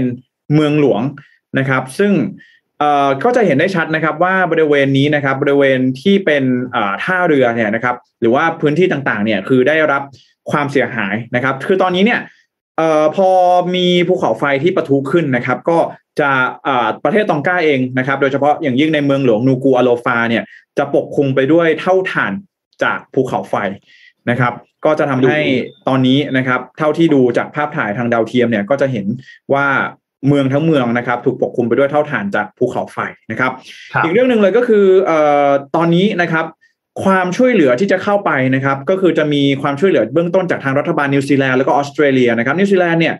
เตรียมที่จะส่งเครื่องบินไปบินสำรวจความเสียหายแล้วนะครับ เนื่องจากติดต่อไม่ได้นะครับ ก็ต้องบินสำรวจดูก่อนนะครับเอ่อ สนามบินนะครับก็ยังไม่สามารถทำการ landing ได้นะครับ เนื่องจากว่าเนี่ยนะฮะเรื่องของปัญหาเอ่อเถ้าถ่านจากภูเขาไฟนะครับ แล้วก็นิวซีแลนด์เองก็เตรียมที่จะส่งเรือหลวงเวลลิงตันนะครับแล้วก็เรือหลวงอาโอเทอาโรอานะครับเข้าไปยังพื้นที่ประสบภัยเพื่อให้การช่วยเหลือนะครับ เพราะว่าตอนนี้สิ่งที่น่ากังวลที่สุดก็คือเรื่องของน้ำสะอาดแล้วก็อาหารใช่ไหมครับนนท์ค่ะครับถูกต้องครับมคืออย่างในภาพที่เราเห็นตอนเนี้ยก็ ก็เห็นชัดมากเนาะว่า before มัน before กับ after มันต่างกันเยอะมากโดยเฉพาะแบบใช่ความปกคลุมของควันดำเขม่าจากบริเวณภูเขาไฟเนี่ยมันหนักมากนะครับครับซึ่งทางรัฐบาลเองล่าสุดเขาก็ออกเนี่ยเนี่ยภาพนี้เห็นชัดมากเลยว่ามันดำมากเลย อืม มันแบบมันปกคลุมทั้งเกาะตรงนั้นเลยนะครับ ทีนี้ล่าสุดทางรัฐบาลเองก็ออกมาแถลงแล้วครับรัฐบาลตองการนะครับ ออกมาแถลงซึ่งเป็นการแถลงครั้งแรก เมื่อวานนี้วันที่ 18 นะครับ นี่เป็นแถลงการฉบับแรกของตองกาก็บอกว่า ตอนเนี้ยทางประเทศเนี่ยเจอกับเขาใช้คำว่า unprecedented disaster อืมคือเป็นเป็นหายนะที่ไม่เคยเกิดขึ้นมาก่อนครับนะครับ เพราะว่าเกิดการประทุของภูเขาไฟอืมฮังการเนี่ยนะครับ ทีนี้ในรัฐรัฐบาลเนี่ยระบุในแถลงการอันนี้นะครับ ว่ามีผู้เสียชีวิตเนี่ยสามคนนะครับสามคนนั้นหนึ่งในนั้นเนี่ยเป็นชาวอังกฤษนะครับ ซึ่ง มีพลเมืองอายุ 65 ปี เป็นพลเมืองผู้หญิงนะครับ แล้วก็มีพลเมืองชายอายุ 49 ปีนะครับอืมแล้วก็มีคนอังกฤษที่เป็นผู้หญิงอีกหนึ่งคน แล้วก็มีผู้ที่ได้รับบาดเจ็บหลากหลายสิบคนนะครับ นอกจากนี้บ้านเรือนหลายสิบหลังบนเกาะนะครับ ได้รับความเสียหายซึ่งหลักๆเนี่ยคือตรงบริเวณเกาะตองกาตาปูนะครับ ได้รับความเสียหายหนักมากนะครับอืมทางการเองก็กำลังพยายามอพยพคนออกจากเกาะอยู่นะครับ ที่โดยเฉพาะในพื้นที่ที่ได้รับความเสียหายหนักๆมาก ๆนะครับ ทีนี้ ปัญหาอย่างหนึ่งคือแหล่งน้ำครับได้รับความเสียหายอย่างรุนแรง เพราะว่าเถ้าภูเขาไฟเนี่ยนะครับ ก็ส่งผลทำให้ไม่สามารถที่จะมีน้ำบริโภคได้อืมทีนี้เครื่องบินต่างๆ ที่เขาบินมาเพื่อให้ความช่วยเหลือจากต่างประเทศนะครับ ซึ่งก็มีมีมี landing ลงไปแล้วพอสมควรเลยนะครับอืมความช่วยเหลือก็ไปถึงแล้วเนี่ยนะครับ ทีนี้พื้นที่บริเวณลาน landing ของเครื่องบินเนี่ยก็ต้องบอกว่ามันมีเถ้าถ่านแบบ เละเทะไปหมดเลย ก็ต้องให้ครับคนมาช่วยกันกวาดเพื่อที่จะให้แลนดิ้งลงมาได้นะครับแล้วก็น้ำต่างๆ เสบียงต่างๆ ที่ขนมาด้วยบนเครื่องบินเนี่ยก็เอาส่วนนั้นน่ะลงมาช่วยเหลือ เอามาแจกจ่ายให้คนในพื้นที่ที่ได้รับผลกระทบนะครับ นอกจากนี้เที่ยวบินทั่วไปปกติเนี่ยถูกระงับชั่วคราวนะครับ และการขนส่งทางทะเลเองก็ได้รับผลกระทบด้วยนะครับอืมซึ่งในพื้นที่บริเวณตรงนั้นน่ะ ในตองกาเนี่ย ทางด้านขององค์การอนามัยโลก WHO เนี่ยรายงานออกมาแถลงออกมาบอกว่า ทั้งเกาะเนี่ยนะครับ มีเจ้าหน้าที่ของหน่วยงานเพียงแค่คนเดียวในประเทศที่อยู่ตรงนั้น คนเดียว คนเดียวครับ คนเดียวมีแค่คนเดียว ซึ่งก็ต้องคอยประสานงานกับทุกคนเลย คือทั้งรัฐบาลตองกาหน่วยงานต่างๆ ของสหประชาชาติหรือว่า UN เนี่ยนะครับ ก็ก็มีคนเดียวตอนนี้คือมีคนเดียวที่คอยคอยประสานงานอยู่นะครับทางด้าน UN เองก็แถลงบอกว่า ก็ตอนนี้ความช่วยเหลือไปถึงพื้นที่บริเวณตองกาแล้วนะครับอืมแล้วก็พยายามรักษาสถานะที่เป็นประเทศที่ปลอดโควิดไว้ให้ได้นะครับ ส่วนเจ้าหน้าที่เองก็แสดงความกังวลนะครับว่าอาจการเดินทางของความช่วยเหลือที่เข้ามาเนี่ยอาจจะเป็นการนำโควิดเข้าประเทศด้วยนะครับ เพราะว่าตองกาต้องบอกว่าเขาไม่พบผู้ติดเชื้อเลย มีพบรายเดียวเมื่อเดือนตุลาคมปีที่แล้วนะครับอืมนั่นแหละครับ นี่คือสถานการณ์ที่ตองกาที่เกิดขึ้น คนที่ผู้ที่ได้รับผลกระทบเนี่ยมีประมาณแปดหมื่นคนนะครับ ที่ได้รับผลกระทบจากพื้นที่ตรงนี้ ซึ่งแปดหมื่นคนจากแบบทั้งเกาะรู้สึกจะมีแค่หลักแสนนะครัแสนประมาณแสแสนนคนไม่ไม่ไม่ถึงแสนห้าหมื่นด้วยซ้ำนะครับ ประมาณใช่แสนครับแสนต้นๆประมาณเนี้ยนะครับก็ซึ่งก็อย่างที่บอกครับว่าระบบการสื่อสารทุกอย่างมันได้รับการตัดหมดเลยนะครับ เพราะว่าสายที่อยู่ใต้ทะเลมันถูกตัดขาดนะครับใช่ครับ ก็เนี่ยนะฮะคือเหมือนถ้าจะไม่ผิดนะภูเขาไฟเนี่ย อยู่ห่างจากเมืองหลวงไปประมาณ ไม่ไม่ไม่ไกลมากอะแต่ว่าเออไม่ไม่ไกลมากก็จึงทำให้เนี่ยแหละ ผลกระทบนะฮะเพราะว่าประชาประชากรส่วนใหญ่ก็อาศัยอยู่ในเมืองหลวงด้วยนะครับ ก็นี่แหละ แล้วก็ล่าสุดอันนี้ก็เป็นล่าสุดเนาะเรื่องของเอ่อแถลงการจากทางรัฐบาลนะครับครับนี้เชื่อว่าเอ่อพอความช่วยเหลือเข้าไปถึง ก็เชื่อว่าน่าจะมีข้อมูลความเสียหาย ผู้ได้ผู้ได้รับผลกระทบผู้เสียชีวิตต่าง ๆ เนี่ย เปิดเผยออกมาเพิ่มมากขึ้นแน่นอนนะครับ อาจจะใช้เวลาสักนิดหนึ่งเนาะสามสี่วันนะครับ เพราะว่าการติดต่อสื่อสารเนี่ยถูกถือว่าถูกตัดขาดร้อยเปอร์เซ็นเลยนะครับ แล้วก็ crisis วิกฤตนะครับ เพราะว่าเท่าฐานใช่ไหมจะไปปนเปื้อนในแหล่งน้ำต่าง ๆ นะฮะมันก็ไม่แน่ว่าจะมีน้ำสะอาดเนี่ยให้ดื่มหรือเปล่า แล้วก็อย่าลืมว่าประเทศที่เป็นประเทศหมู่เกาะแบบเนี้ยนะฮะเรื่องของ fresh water นะฮะแหล่งน้ำจืดต่างๆเนี่ยมันก็ limited อยู่แล้วน้อยอยู่แล้วนะครับครับ ต้องต้องรอดูกันอีกทีหนึ่งนะครับ ก็เอาเอาเป็นกำลังใจให้นะครับชาวต่างช่วยคชารับติใจให้ช่วยมากนะครับขอให้ผ่านพ้นวิกฤตไปได้ แล้วก็เอ่อไม่ไม่ได้พบกับความเสียหายที่รุนแรงมากจนเกินไปนะครับผมคือจริง ๆ แล้วประเทศที่เป็นเกาะอะนะคะ มันก็มีเรื่องของอินฟราสตรักเจอร์ที่ลำบากอยู่แล้วเนาะเป็นทุนเดิมคือหมายความว่าก่อนที่จะเกิด disaster เนี่ย แล้วแบบพวกเสาไฟสายไฟอะไรอย่างเงี้ย ถ้าสมมติว่าเกิด เกิดภูเขาไฟระเบิดแล้วมีความสั่นสะเทือนเนี้ยค่ะ มันก็ทำให้ไฟฟ้าใช้ไม่ได้ แต่ว่าที่ที่แบบอยู่บนเขาอย่างเงี้ยก็อาจจะเป็นกรณีเดียวกันที่ส่งไฟลำบากใช่ไหมคะทางเลือกหนึ่งเลยเนี่ยก็คือโซลาร์เซลล์แต่ว่าโซลาร์เซลล์ที่เอ็มกำลังจะพูดถึงเนี่ยเป็นบ้านโซลาร์เซลล์ของคนจนค่ะ ซึ่งก็คือเป็นทางออกของผู้ยากไร้นะคะ ชื่อว่า PowerHYDE PowerHYDE เนี่ยเป็นบ้าน Net Zero Zero Carbon Emission นะคะครับเพราะว่าก็คือได้รับการสร้างและออกแบบนะคะ โดย Prasoon Kumar ร่วมกับ Robert Verri Verrijt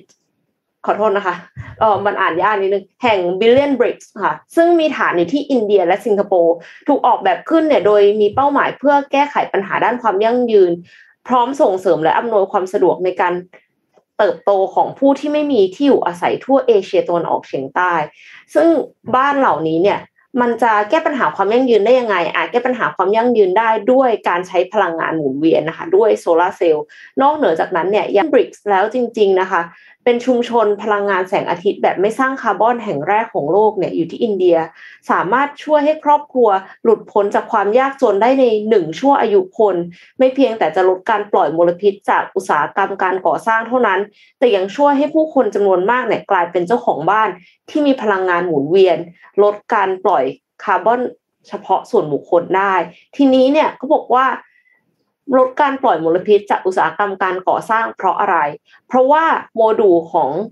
Power High เนี่ยเป็น plug and play ค่ะ ก็คือเอามาต่อต่อต่อกันได้เลย ถ้าให้นึกถึงก็นึกถึงเหมือน Lego บ้านทรงไทยอ่าเลโก้อ่าโบราณมากนะคะแต่ว่าที่ที่ถอดไม้ออกมาแล้วก็คือมาครับต่อต่อสลักกันได้อะค่ะอืม ก็เลยทำให้อยู่อาศัยได้ทันทีตั้งแต่วันที่ก่อสร้างเสร็จ ไม่ได้แบบครับอ่ารอปูนแห้งอะไรอย่างเงี้ยกว่าจะเสร็จอะนะคะ ตัวบ้านเนี่ยก็คือสร้างโดยเทคนิคสำเร็จรูปของชนพื้นเมือง ก็เลยทำให้ง่ายต่อการประกอบในสถานที่ห่างไกลค่ะ แต่ว่าพิเศษตรงที่ต้องติดตั้งแผงโซลาร์เซลล์บนหลังคาเจ้าของบ้านเนี่ยยังสามารถขายพลังงานส่วนเกินมาเป็นรายได้ได้อย่างที่บอกไปนะคะอืมแล้วก็ PowerHYDE เนี่ยได้รับรางวัล Holcim Award ในหมวดการก่อสร้างที่ยั่งยืน โดยมีบ้านตัวอย่างที่สร้างขึ้นในหมู่บ้านจะในหมู่บ้านมัลจากอนในอินเดียแล้วก็ฟิลิปปินส์ด้วยค่ะ ซึ่งในอนาคตนะคะ Billion Bricks เนี่ยมีแผนจะสร้างชุมชนบ้าน 500 หลังใกล้กรุงมะนิลาประเทศฟิลิปปินส์ ชุมชนเนี่ยจะสามารถผลิตไฟฟ้าได้มากถึง 10 เมกะวัตต์เลยทีเดียวค่ะ 10 เมกะวัตต์นี่คือเยอะมากๆเลยนะคะ ปกติแล้วการที่จะสร้างโซลาร์ฟาร์มที่ใหญ่ขนาด 10 เมกะวัตต์เนี่ยใช้พื้นที่มหาศาล แต่อันนี้เนี่ยพื้นที่ที่ใช้ก็คือพื้นที่อยู่อาศัยด้วย ดังนั้นก็คือ win-win ค่ะ คนที่มีรายได้น้อยเนี่ยก็อาจจะหลุดพ้นจากความยากจน โดยการที่อยู่ในบ้านที่สามารถขายไฟได้ค่ะอืมโอ้โหอนาคตแน่นอน แก้ปัญหาสิ่งแวดล้อมด้วยค่ะแก้ปัญแล้วหาก็สิ่งแวดล้อมแก้ปัญหาด้วยความยากจนด้วย อืม เหมือนพอไปดูไอ้เรื่องของโปรดักที่ช่วยเหลือสังคม ช่วยเหลือสิ่งแวดล้อมเนี่ย คือเหมือนตอนนั้นย้อนไปดูเรื่องของ consumer trend ปี 2022 แล้วก็เอ่อน่าจะของ Deloitte ถ้าจำไม่ผิดนะจำจำไม่ได้ว่าซอสมาจากไหนนะ แต่ว่าเห็นได้ชัดว่าสินค้าที่เกี่ยวข้องกับ social issue หรือว่าเกี่ยวข้องกับประเด็นเรื่องของสิ่งแวดล้อมเนี่ยก็จะค่อยๆ ได้รับความนิยมด้วย ซึ่ง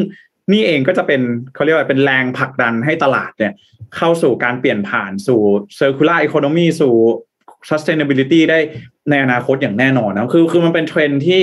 เรียกได้ว่าตอนนี้ผู้บริโภคเองก็เริ่มที่จะตื่นตัวกันแล้วด้วยนะพอได้เห็น product แบบนี้เนี่ยเห็นได้ชัดเลยนะครับว่า มีก็มี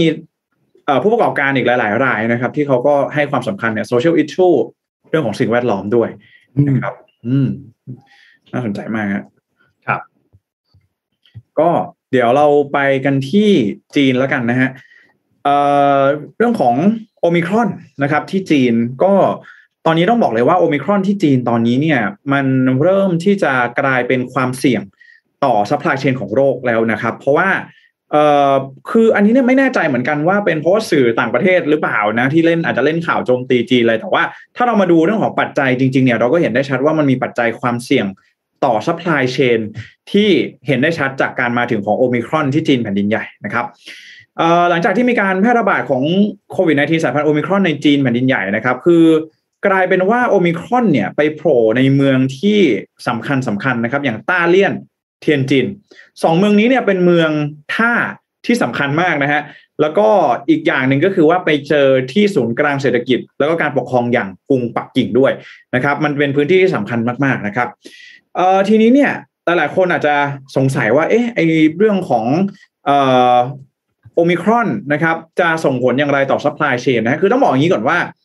ตั้งแต่มีโควิด -19 มาเนี่ย มันมีผลกระทบต่อ supply chain อยู่แล้วนะครับ ก่อนหน้านี้นะครับมี trade war ใช่ไหมฮะก็มีผลอยู่แล้วเรื่องของ supply chain พอมีโควิดมาอีกนะฮะเท่ากับซ้ำเติมปัญหาของ supply chain ไปอีกนะครับ ทีนี้ครับหลายๆ คนอาจจะคิดว่าเอ้ย supply chain disruption มันเป็นศัพท์ technical term อาจจะดูยากไปหรือเปล่าแต่อธิบายง่ายๆ แบบนี้แล้วกันว่า เวลามีโควิด -19 นะครับ มีการสั่งปิดโรงงาน สั่งปิดเมือง สั่งปิดเอ่อ สถานสถานีขนส่งสินค้าต่าง ๆ เนี่ยพูดง่ายๆว่ามันทำให้สินค้าหรือว่าวัตถุดิบต่างๆ ที่มันจะต้องนำไปผลิตเป็นสินค้าต่อไปเนี่ย มันถูกส่งหรือว่าถูกเดลิเวอร์ได้ล่าช้าใช่ไหมฮะ มันก็เลยเกิดปัญหาเรื่องของ supply chain เกิดขึ้น อย่างเช่นถ้าเราดูอุปกรณ์ที่เอ่อ supply chain เนี่ยมันยาวๆ สายป่านมันยาวๆ เรื่องของ supply chain เนี่ย อย่างเช่นรถยนต์ ใช่ไหมฮะอืมรถยนต์คันหนึงเนี่ยกว่าจะผลิตออกมา เป็นรถยนต์มีสี่ล้อ มีแอร์มีเอ่อวิทยุเครื่องอำนวยความสะดวกต่างๆเนี่ยโอ้โหกว่าจะมาเป็นรถยนต์ได้เนี่ย supply chain นี่เยอะมากนะครับ ตั้งแต่เริ่มต้นผลิตเครื่องยนต์ผลิตตัวถังผลิตอะไรต่างๆ ถ้าเกิดว่ามันมีส่วนใดส่วนหนึ่งที่มันเอ่อถูกขนส่งจัดส่งได้ล่าช้าไปเนี่ย มันก็ทำให้การผลิตรถยนต์มันต้องล่าช้าออกไปด้วยถูกต้องไหมฮะอันนี้ก็เป็นตัวอย่างง่ายๆ คือสินค้าทุกประเภทเนี่ยมันมี supply chain ของมันหมดนะครับ ทีนี้กลับมาที่จีนแล้วกันนะครับว่าทำไมการแพร่ระบาดของโอมิครอนที่จีนในครั้งนี้ถึงเป็นความเสี่ยงต่อ supply chain อีกรอบหนึ่งก็คือว่าจีนเนี่ยนะครับดำเนินนโยบาย zero COVID ใช่ไหมฮะเน้นการล็อกดาวน์แบบเข้มข้นเข้มงวดมากๆนะครับ แน่นอนว่า พอจีนดำเนินนโยบายแบบนี้เนี่ยจีนในฐานะ factory of the world หรือว่าในฐานะที่เป็นโรงงานของโลกในการผลิตสินค้าแล้วก็ป้อนตลาดโลกทั่วโลกเนี่ยนะครับมันจึงทำให้การที่ทำ COVID zero มันต้องส่งผลกระทบต่อ supply chain อยู่แล้วนะครับไม่ว่าจะเป็นโอมิครอนหรือเดลต้าเนี่ยนะครับถ้าจีนดำเนินนโยบายแบบนี้ supply chain ได้รับผลกระทบอยู่แล้วนะครับแต่สิ่งที่เกิดขึ้นเลยก็คือว่าพอมีการแพร่ระบาดของโอมิครอนเนี่ยมันก็เลยมีความเสี่ยงว่าหนึ่งนะครับที่จีนเนี่ยประชาชนชาวจีน ฉีดวัคซีนที่เป็นวัคซีนเชื้อตายนะครับเดลต้าเนี่ยยังแทบจะป้องกันไม่ได้เลยนะครับนับประสาอะไรกับโอมิครอนนะครับนี่จึงทำให้มันมีความเสี่ยงที่ว่าประชากรจีนเนี่ยมีภูมิคุ้มกันต่อโควิด -19 โดยเฉพาะอย่างยิ่งกับเดลต้าแล้วก็โอมิครอน น้อยกว่าภูมิภาคอื่นๆ ในโลกนะครับครับพอประชากรจีนเนี่ยมีภูมิคุ้มกันต่อโอมิครอน น้อยกว่า รัฐบาลจีนก็ต้องยิ่งเข้มข้นกับนโยบาย zero COVID มากยิ่งขึ้น เพื่อที่จะได้ป้องกันการแพร่ระบาดใช่ไม่ให้มันเกิดการแพร่ระบาดในวงกว้างนะครับ อีกอย่างหนึ่งเลยก็คือว่า จีนเนี่ยจะมีเรื่องของตรุษจีน แล้วก็ Winter Olympic ที่จะคำที่จะเกิดขึ้นในอีกประมาณ 2-3 สัปดาห์ข้างหน้า ซึ่งใกล้เข้ามาแล้วนะครับ เพราะฉะนั้นรัฐบาลจีนเนี่ยไม่สามารถที่จะปล่อยให้มีการแพร่ระบาดในระลอกใหม่ได้นะครับทำให้ zero COVID เนี่ยก็จะยิ่งเข้มข้นขึ้นไปอีกนะครับ อีกอย่างหนึ่งเลยก็คือว่าในช่วงกลางปีในในช่วงปีนี้นะครับถึงแม้ว่าเอ่อแนวโน้มเนี่ยสีจิ้นผิงน่าจะได้ดำรงตำแหน่งประธานาธิบดีในสมัยที่สามอืมค่อนข้างสูง หรือว่าอาจจะตลอดชีพเลยก็ว่าได้ แต่ว่าในปีนี้จะมีการเอ่อรองรับนะครับของเอ่อ National Congress ของจีนด้วยนะครับ ถ้าหากว่ามันเกิดข้อผิดพลาดอะไรขึ้นมาเนี่ยนะฮะสมมุติว่าโอมิครอนแพร่ระบาดแพร่กระจายแล้วผู้ติดเชื้อ อย่าลืมว่าจีนนี่ ประชากรมากที่สุดในโลกนะฮะถ้าหากว่าเราเห็นการติดเชื้อในสเกลแบบอินเดียในแบบสหรัฐขึ้นมาเนี่ย ก็อาจจะทำให้สีจิ้นผิงเองนะครับสั่นคลอนได้เหมือนกันนะเก้าอี้ของครับสีจิ้นผิงเองก็อาจจะสั่นคลอนได้เหมือนกันนะครับเอ่อขั้วการเมืองฝ่ายตรงข้ามต่างๆ ก็อาจจะเอาเรื่องนี้มาเอ่อเล่นงานก็ได้นะ ถึงแม้ว่าเอ่ออาจจะไม่ได้ปกครองในรูปแบบประชาธิปไตยแต่ว่า มันก็น่าจะต้องมีการแข่งขันกันภายในพรรคคอมมิวนิสต์แน่นอนนะฮะจากสาเหตุนี้ก็อาจจะมีคนใช้โอกาสตรงนี้แหละ เอามาโจมตีสีจิ้นผิงภายในพรรคกันก็ได้นะครับ ก็เป็นเรื่องของการเมืองด้วยนะครับ เพราะฉะนั้น COVID zero ที่จีนก็จะยิ่งเข้มข้นขึ้นไปอีกนะครับการสั่งปิดเมืองต่างๆนะครับ ถ้าหากว่าจีนเจอโอมิครอนที่แพร่ระบาดเป็นระลอกใหม่ รับรองว่าถ้าหากว่าจีนล็อกดาวน์อย่างเข้มงวดเนี่ย supply chain ต่างๆ ได้รับผลกระทบแน่นอนนะครับ ตอนนี้ใครที่ทำงานหรือว่าประกอบการในภาคธุรกิจที่เกี่ยวข้องนะครับ กับเรื่องของเนี่ยการนำเข้าสินค้าจากจีน การส่งออกสินค้าไปที่จีนนะครับ อาจจะต้องจับตาดูเรื่องของสถานการณ์โควิด -19 ในจีนอย่างใกล้ชิดอีกทีหนึ่งนะครับ เพราะว่าอาจจะมีการยกระดับมีความเข้มข้นเพิ่มมากขึ้นก็เป็นไปได้นะครับ ผมอืมอันนี้มาฝากกันที่จีนนะฮะครับ ค่ะอืมเราพามาดูต่อครับ เรื่องเรื่องเรื่องที่จีนจริง ๆนนมีอันหนึ่งที่น่าสนใจเพิ่งไปอ่านเจอมาก็คือเขาทางรัฐบาลอะเหมือนทางการอะมีการคาดการณ์ว่าแบบเชื้อโอไมครอนที่เข้ามาเข้ามาผ่านทางการส่งของเนาะอืมอืมเข้ามาผ่านทางจดหมายหรืออะไรอย่างเงี้ย ก็เลยก็เลยมีการออกคำแนะนำมาเหมือนกันว่าให้ลดการสั่งของจากต่างประเทศ เพราะว่าเขาเพราะว่ากลัวว่าการสั่งของจากต่างประเทศจะมีเชื้อติดมาตามจดหมายตามพัสดุตามอะไรต่างๆ ด้วยนะครับ ที่เกิดขึ้นที่จีน แล้วจีนเองตอนนี้เนี่ยไม่ไม่ใช่คุมอยู่แล้วเนาะอย่างที่พี่แจ็คพูดนะครับ ก็ก็ก็ได้รับผลกระทบหนักมากเหมือนกันใช่ไหมครับสำหรับที่จีนก็เอาใจช่วยครับ ตอนนี้ทั่วทั่วโลกน่าจะเจอโอไมครอนกันหมดแล้วเนาะอืมใช่มีน้อยพื้นที่มากๆที่ไม่เจอโอไมครอนในช่วงเวลาตอนนี้นะครับ ก็ตัวอย่างในไทยเนี่ยตัวอย่างจากศูนย์ศูนย์จีโนมของทางรามาธิบดีก็บอกว่าการสุ่มตรวจตัวอย่างเนี่ยนะครับในกรุงเทพมหานครเนี่ยพบว่าเป็นโอมิครอน 97 กว่าเปอร์เซ็นต์แล้วนะครับเพราะนี่อันนี้อันนี้เป็นการสุ่มตรวจตัวอย่างนะไม่ไม่ได้ว่าครับติดติดเชื้อแล้วตรวจหาสายพันธุ์ทุกคนนะก็คือเขาก็เลยบอกว่ามันมันมันก็เป็นสัญญาณหรือว่าเป็น implication นะเป็นในว่าตอนนี้เนี่ยโอมิครอนน่าจะเข้ามาแทนที่ เอ่อเดลต้าค่อยๆ เริ่มที่จะค่อยๆ แทนที่เดลต้าแล้วนะครับซึ่งใช้เวลาใช้เวลาเร็วมากเลยนะ กับเร็วการมากที่ก่อนก่อนอันนี้เป็นเดลต้าเป็นหลัก แล้วตอนนี้โอไมครอนเข้ามาเป็นหลักเนี่ยนะครับอืมใช้เวลาน้อยมากเลย เพราะว่า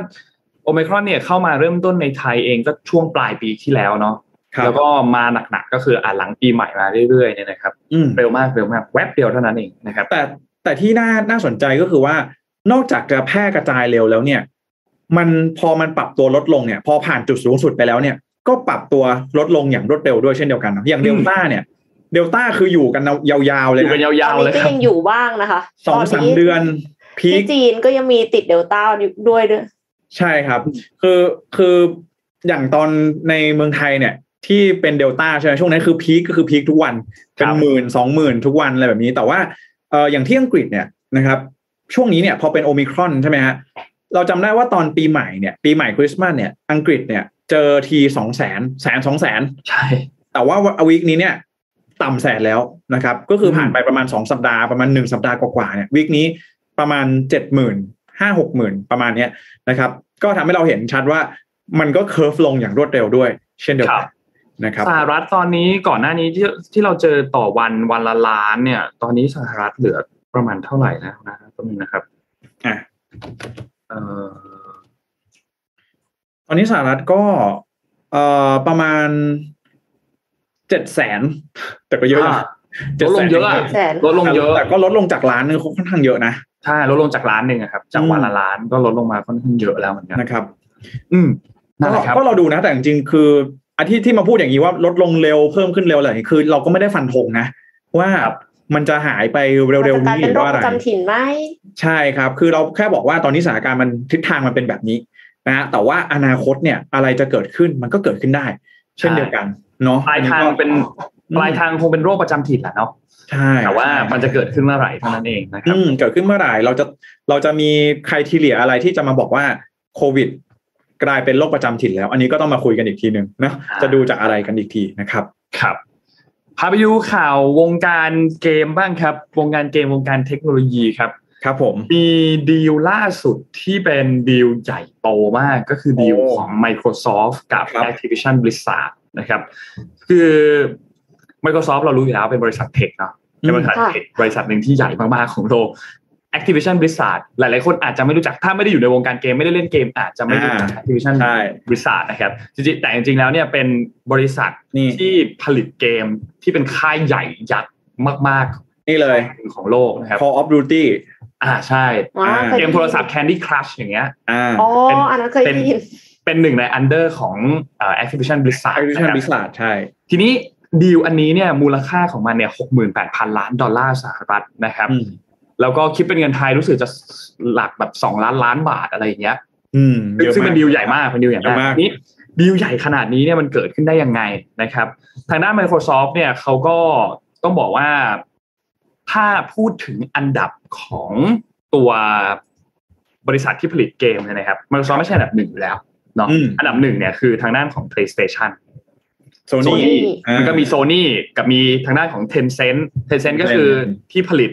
League of Legends เนี่ยนะครับก็มี 2 บริษัทเนี้ยที่เขาแข่งคู่ขี้กัน แล้วก็ทางด้านของ Microsoft เองเนี่ยก็เป็นบริษัทที่อยู่อันดับท้ายๆถัดลงมานะครับอืมแต่ถ้าหากว่ามีการรวมกันแล้วเนี่ยถ้าทางด้านของ regulator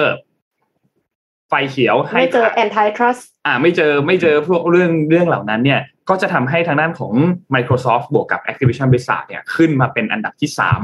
นะครับมต่อรองจาก ทางด้านของ Tencent แล้วก็ทางด้านของ Sony นะครับซึ่ง Tencent เขา LOL เนาะแล้วก็เป็นค่ายใหญ่มากที่จีน Sony เองเนี่ยก็ PlayStation นะครับก็เป็นค่ายที่ใหญ่มากอยู่แล้วเหมือนกันนะครับ ทีนี้ตัวดีลอันนี้เนี่ยต้องบอกว่ามันเป็นดีลอันหนึ่งที่ใหญ่มาก เพราะว่าใหญ่กว่าตอนที่เขาเข้าซื้อลิงลิงอิน ในปี 2016 ตอนนั้นลิงอินเนี่ยมูลค่า 26,000 ล้านดอลลาร์สหรัฐ แต่รอบนี้ 68,000 ล้านนะครับ ผ่านมาผ่านระยะเวลามาประมาณ 5-6 ปีนะ โอเค มีเงินเฟ้อบางอย่างเกิดขึ้นด้วย แล้วก็เรื่องของตัวมูลค่าตัวบริษัท Activision Blizzard เองเนี่ย เมื่อเทียบกับเทรนด์ในหลังจากนี้เนี่ย ไม่ว่าจะเป็นเรื่องของ Metaverse เรื่องของ gaming ต่างๆเนี่ยอืมมันก็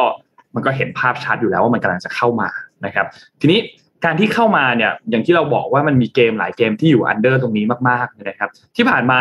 Microsoft เองลงทุนเข้าไปในสตูดิโอเกมต่างๆ เยอะมาก ซื้อ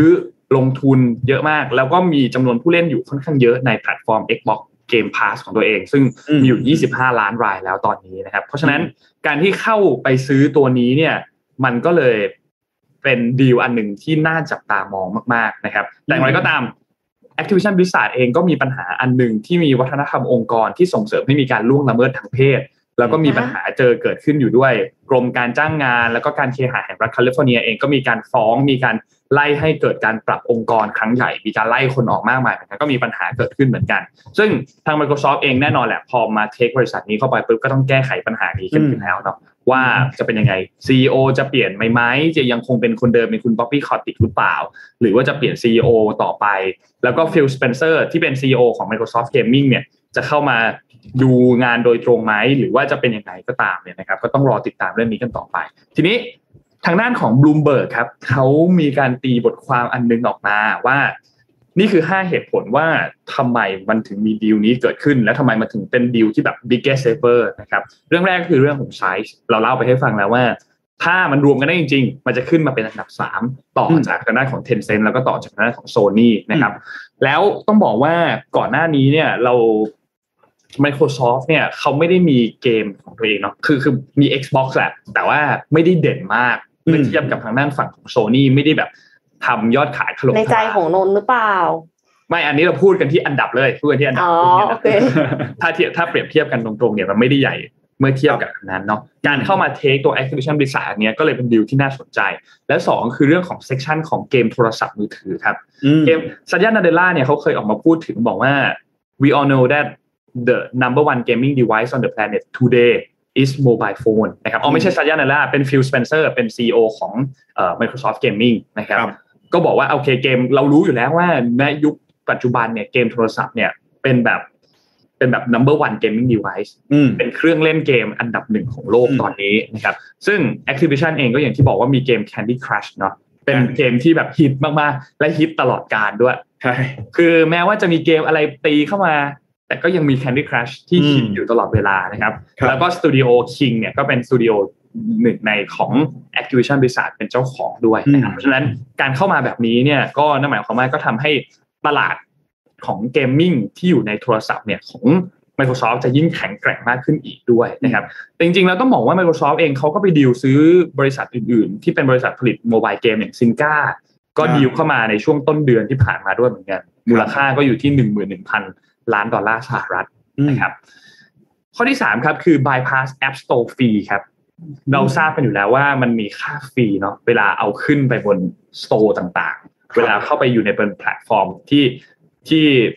เกมเมอร์พูดง่ายๆคนเล่นเกมจะดาวน์โหลดมา หรือว่าซื้อเกมมาเนี่ย การที่ bypass ตัวนี้ได้อันหนึงเนี่ยมันก็จะช่วยเรื่องของค่าฟรีที่ชาร์จเข้ามาได้ค่อนข้างเยอะ ก็ทำให้จำนวนเงินมันก็ลดลงไป ต้นทุนที่มีอยู่มันก็ลดลงไปด้วยนะครับอืมเพราะฉะนั้นอันเนี้ยก็เป็นจุดหนึ่งที่ทางด้านของ Microsoft มองด้วยเหมือนกัน และ 4 ก็คือเรื่องของ Metaverse ครับ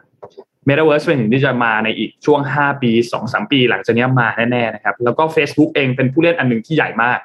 ทางด้านของ Microsoft เองเนี่ยเขาเด่นอยู่ 2 เรื่องเนาะเรื่องแรกเนี่ย ก็คือเรื่องของ Office เรื่องของ Conference ต่างๆของพวกซอฟต์แวร์ต่างๆ ที่จะมาดูพวกเนี้ยเนาะเขาเด่นมากอยู่แล้วของ Microsoft แต่ gaming ก็เป็นอีกอันหนึ่งที่จะสำคัญมาก ๆ ใน Metaverse นะครับ เพราะฉะนั้นมุมมองของทั้งคุณ Satya Nadella เอง ทั้งคุณสเปนเซอร์เองเนี่ยก็มองว่า community พวกเนี้ยมันกำลังเป็น community ที่จะมีผลมากๆในอนาคตถ้าหากว่า Metaverse เข้ามานะครับอืมเพมราะฉะนั้นถ้าเราคิดว่า vision ของเรามี Metaverse อยู่ในนั้นด้วย การที่เราคิดว่าเกมจะไม่อยู่ในนั้นเนี่ยมันคงเป็นไปไม่ได้ นะครับเพราะฉะนั้นก็เลยมีอันหนึ่งที่เข้ามาด้วย และสุดท้ายก็คือ the three C ครับสาม C C ที่ทางด้านของเป็น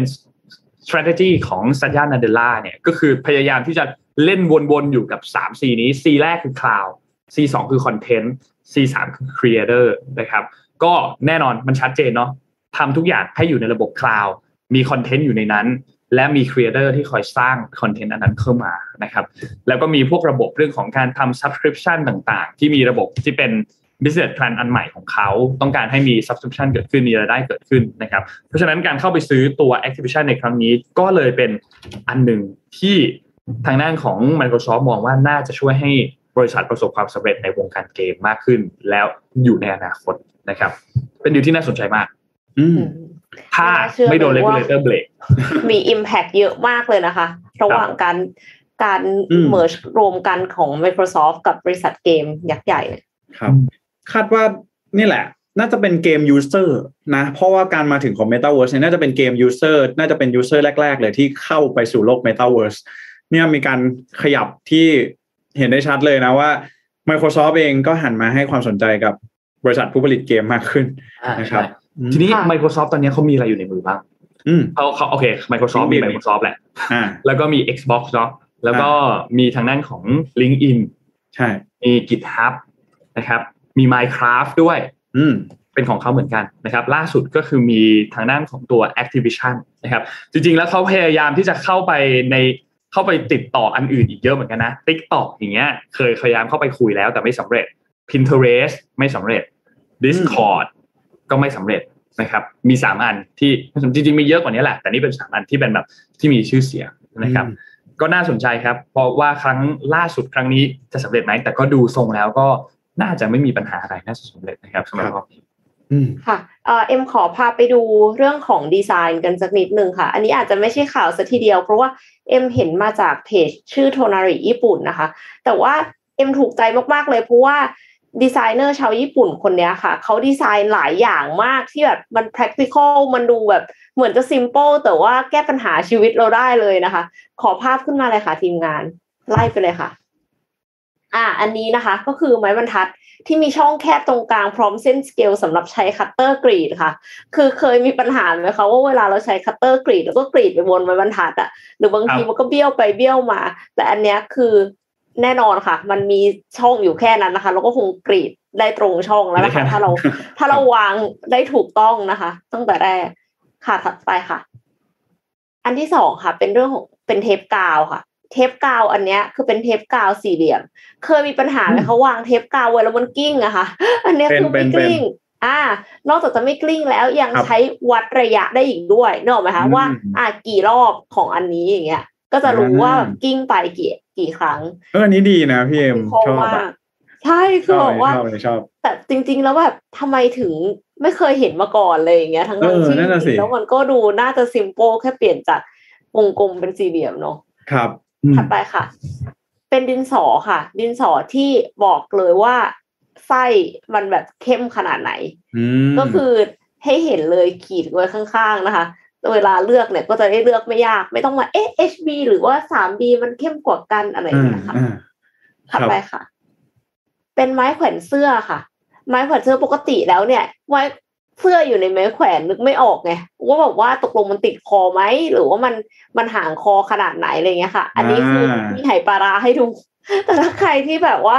ใส่เสื้อไปเสร็จไม่มีไหปลาร้านี่ก็อาจจะไม่เหมือนซะทีเดียว แต่ก็คืออันนี้ก็เหมือนจะกะประมาณได้ว่ามันจะอยู่ตรงไหนของคอเรา โอ้คนญี่ปุ่นเขาใส่ใจมากเลยพี่เอ็มสุดยอดมากๆนะคะ อันนี้ครับคือดีไซเนอร์คนเดียวกันหมดเลยนะคะอ่าครับ อันนี้เป็นเป็นพินปักแต่ว่าเป็นหมุดรูปดาววิงวิงก็บอกว่าน่ารักเอดีอต่อมาค่ะ เป็นปลอกเป็นปลอกผู้กันครับพับ อ่าค่ะ แต่ว่าเป็นปลอกผู้กันในแบบที่ทำให้เหมือนกับเป็นที่วางตะเกียบด้วยอะอืมก็คือสามารถที่จะวางผู้กันได้เพราะว่าผู้กันมันไม่เหมือนดินสอเนาะเวลาที่ใช้อย่างเงี้ยมันก็จะเปียกใช่ไหมคะเพราะฉะนั้นก็คือวางระนาบไปกับโต๊ะเลยอะมันไม่ได้ครับเขาก็เลยเอาข้างหลังเนี่ยมาใส่หมายถึงว่าปอกผู้กันอันเนี้ยก็คือปิดก็ได้ หรือว่าเอาไว้ต่อข้างหลังก็ได้เหมือนปากกาอืมใช่ไหมคะแต่ว่าพิเศษตรงที่มันเว้าลงไปทำให้ สามารถที่จะวางผู้กันไว้บนโต๊ะได้ด้วยค่ะ อ่า ครับ แล้วก็อันนี้เรื่องสกอตเทป เวลาที่ใช้สกอตเทปเนี่ย หาไม่เจอไหมคะว่าตกลงมันสิ้นปัญสุดอหายู่ตรระงดับไหนโลกเลยพี่เอ็มอันเนี้ย อันเนี้ยก็คือเขามีเส้นได้ายสีแดงออกมาค่ะ เพื่อที่จะให้เราขั้นไว้ได้ เหมือนขั้นหนังสือแต่อันนี้เป็นขั้นสกอตเทป มันก็ก็จะคือจะง่ายขึ้น เออจะได้รู้ว่าไอ้ไอ้ตรงปลายมันอยู่ตรงไหนครับใช่ไหมครับ ใช่แล้วเราก็เอานิ้วสอดเข้าไปแล้วเราก็ดึงออกมาได้ มันก็จะง่ายขึ้นค่ะอ่าทุกวันนี้ต้องใช้วิธีพับเอาอะ พอสมมุติว่าใช้เสร็จเลยปุ๊บจะพับนิดนึงให้มันเราติจะดเสียไปหน่อยนึงไงใช่แต่เราจะเสียไปหน่อยนึงใช่ แต่อยังนั้นเราอันเนี้ยหาเจอฮะ อันนี้ไม่ไม่ไม่เสียได้ค่ะครับค่ะโอเคฮะถัดไปค่ะ คือพอ work from ไม่ใช่ work from home พอโควิด -19 เนี่ยก็คือมีเอกระจกกั้นตลอดเวลาใช่ไหมคะแล้วก็รู้สึกว่าแบบโหยมันแบบไม่สนุกเลยอะ มันเครียดเนาะ อันเนี้ยเขาก็เลยทำที่กั้นนะให้เขียนได้ ก็เขียนไปเลยค่ะ จะเติมหนวดเติมเคราเติมอะไร ก็เป็นเป็นที่คั่นที่น่ารักน่ารักนะคะ เป็นครับกิมมิกนะฮะสำหรับถัดไปค่ะ เป็นคนที่แบบว่าไฟลนก้นตลอดเวลาเป็นที่คั่นหนังสือใช่ไหมพี่เป็นที่ขั่นหนังสือแต่ว่าเป็นที่คั่นหนังสือรูปไฟนะคะ คืออาจจะแบบว่าพูดถึงว่า เฮ้ย อันนี้เป็น hot topic นะ ต้องจำให้ได้อะไรอย่างเงี้ย ก็ครับสามารถที่จะกลับมาดูได้ค่ะอืมถัดไปเลยค่ะ อันนี้ใกล้ตรุษจีนแล้วนะคะ เราก็จะมีซองแตะเอียกันค่ะซองแตะเอียอันนี้เนี่ย พิเศษตรงที่มีคนมองอยู่ค่ะ มีคนมองอยู่ข้างในค่ะ ก็คือเออบอแต่กว่ารู้เลยนะว่าแบงค์สีอะไรอะ ใช่ไหมใช่แบงค์แบงค์อันหน้าไงแบงค์อันหลังก็ไม่รู้ แล้วก็แบงค์อันหน้าอ๋อเป็นเออกาโมหรือเปล่าไม่รู้ผมว่าครับมีแค่นี้ผม ได้รับแรงบันดาลใจว่าเด็กๆ เนี่ย ชอบดูสองชอบแอบดูสองอ่าแต่เอียอ๋อก็เลยก็เลยแบบว่า ให้ซองมันแอบดูเราบ้างอะไรอย่างงี้ป่ะครับอะไรประมาณนั้นค่ะครับถัดไปค่ะ ยังเป็นเรื่องของซองอยู่นะคะ แต่ว่าเป็นซองจดหมายเนี่ย อันเนี้ยก็คือลายเนี่ยมันเป็นสัญลักษณ์ของแต่ละจังหวัดค่ะ อืมถัดไปเลยค่ะ อันนี้เป็นแก้วแต่ว่าก็คือ อันเนี้ยจะไม่ได้แบบพิเศษมาก แต่ก็คือ ถ้าสมมติว่ามาวางรวมกันเนี่ย มันก็จะเป็นรูปต่างๆได้ดอกไม้เป็นใบ cover อ่าเป็นอ่าเป็นดอกไม้ค่ะ ถัดไปค่ะ เป็นเทปกาวค่ะ เทปกาวรูปโบ จะได้ไม่ต้องมาทั้งผูกโบไงค่ะนั่นน่ะสิแปะลงไปเลยปั้งเสร็จ เอ้ยนนท์ชอบสิ่งนี้ เออโนดโนดคือเขียนคือผูกโบฟังก์ชันของโบมันก็มันมีเพื่อความสวยงามอย่างเดียวอะถ้าเกิดว่าเราลดได้ก็น่าจะช่วยลดขยะได้ด้วยนะอ่าชอบสิ่งนี้นนท์ชอบสิ่งนี้มเรื่องสิ่งแวดล้อมโอเคใช่ค่ะลดลดเวลาเลยค่ะ เพราะว่าผูกไม่สวยสักทีนะครับผมครับผมยังคงเป็นเทปกาวค่ะ ขอถัดไปเลยค่ะ แต่ว่าเป็นเทปกาวที่ทำให้ลอกง่ายขึ้นค่ะ เคยเจอไหมคะ คือลอกเท่าไหร่ก็ไม่ได้สักทีเพราะว่าอืมเราอะแค่แค่ตรงมุมอะเราก็ เอาไม่ขึ้นแล้วอะแต่ครับอันเนี้ยคือตรงมุมเขาไม่มีกาวเขามีกาวเฉพาะตรงกลางทำให้ขอบขอบมันพเยิบได้แล้วก็เลยจะลอกเทปกาวได้ง่ายขึ้นค่ะ อืม ถัดไปค่ะ อันนี้เป็นกระดาษโพสต์อิทแต่เป็นรูปมือ แล้วเราก็เขียนไว้ว่าเราต้องทำงานอะไรบ้าง เสร็จแล้วพอเสร็จเราก็พับ พับเฮ้ยแต่ละมือเฮ้ยอันนี้ไอเดียดี เออไอเดียดี แต่ว่าอย่าเหลือนิ้วกลางเอาไว้ก็แล้วกันครับผม เป็นเพราะฉะนั้นให้เคลียร์ตรงนิ้วกลางให้เสร็จก่อนใช่ไหมฮะนั่นน่ะสิดีค่ะ ดีค่ะ ครับ ค่ะถัดไปค่ะ อันนี้เป็นร่มค่ะ แต่ว่าเป็นร่มที่สามารถเปลี่ยนด้ามร่มได้ ก็คือ ถ้าสมมติว่าเอาไว้ให้คนแก่ก็อาจจะเป็นอันกลางที่แบบว่าเหมือนเป็นไม้เท้าอย่างเงี้ยค่ะ ก็ได้เหมือนกัน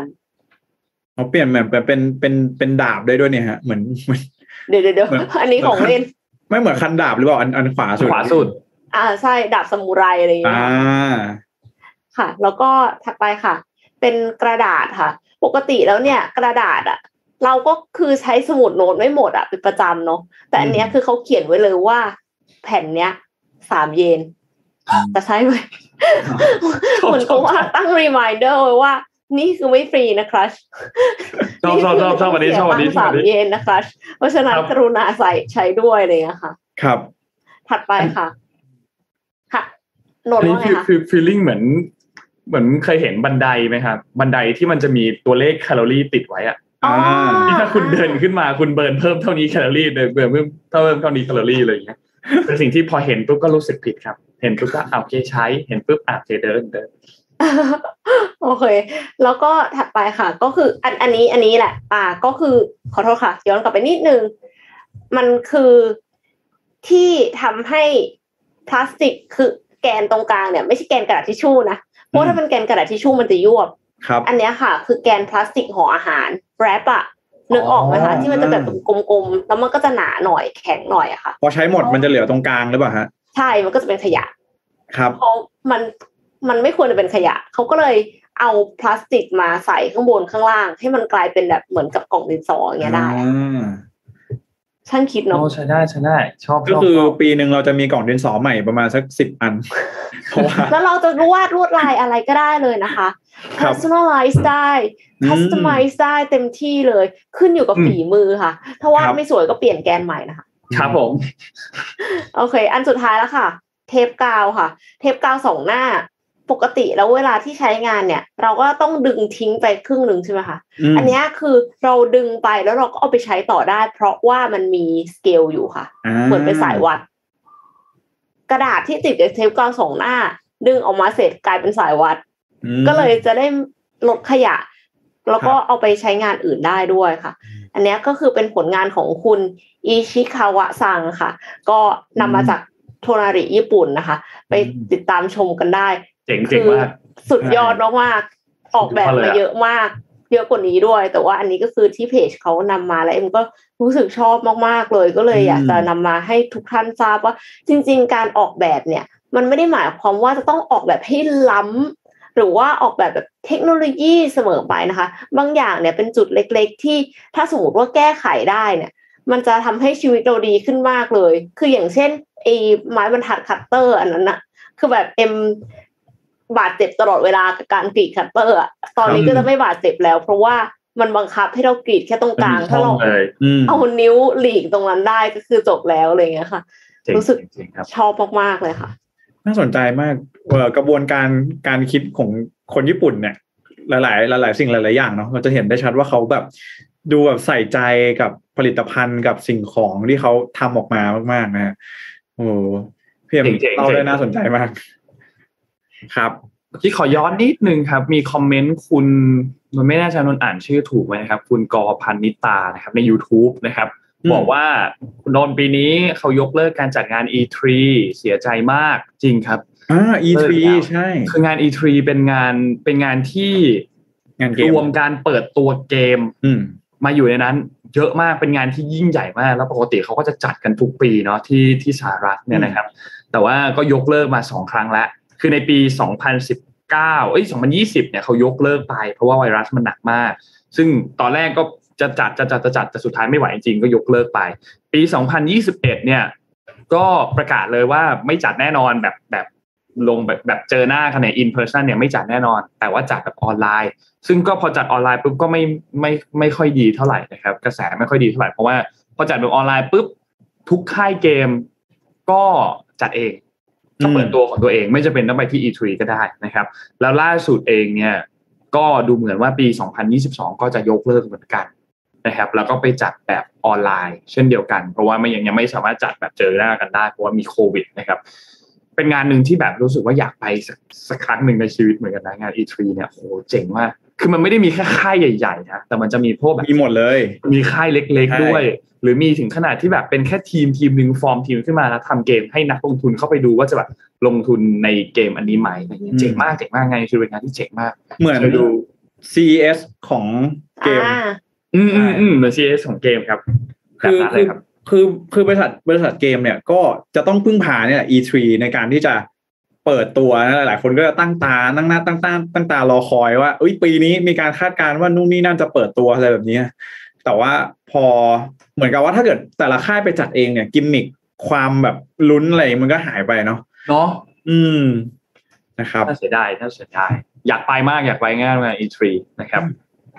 วันนี้วันนี้น่าจะครบถ้วคนรบถ้วนแล้วครับ ครับครบถ้วแล้วนะครับ ก็ขอบคุณทุกท่านมากๆนะครับ ขอบคุณ SCB ด้วยนะครับ ผู้สนับสนุนแสนใจดีของเรานะครับ อยู่กับเรามาอย่างยาวนานมากๆนะครับ ขอบคุณ SCB มากๆจริงๆนะครับ และขอบคุณเดฟ o นเท่นะครับ ตรงนี้เลยนะครับเป็น Premium Skin Care for Men นะครับผิวหน้าดูดี หน้าดูเด็กใครก็เดาอายุไม่ถูกนะครับภายใต้แนวความคิด Future Biotechnology for Men Skin นะครับก็หาซื้อได้ทาง Shopee Lazada JD Central We Love Shopping อีคอมเมิร์ซทุกที่มีหมดเลยนะครับ แล้วก็เว็บไซต์ของเขาก็คือ d e f o n t e 2 9 6 com นะครับ ฝาก skincare สำหรับผู้ชายไว้ด้วยนะครับ ใครที่มองหา skincare อยู่ ก็ฝาก d e f o n t e ไว้ด้วยนะครับ วันนี้เราสามคนลาไปก่อนครับ ขอบคุณท่านผู้ฟังทุกท่านมากครับ แล้วพบกันใหม่อีกครั้งหนึ่งในวันพรุ่งนี้วันพฤหัสครับ สวัสดีครับส่งทุกท่านไปทำงานสวัสดีครับ Mission Daily Report start your day with news you need to know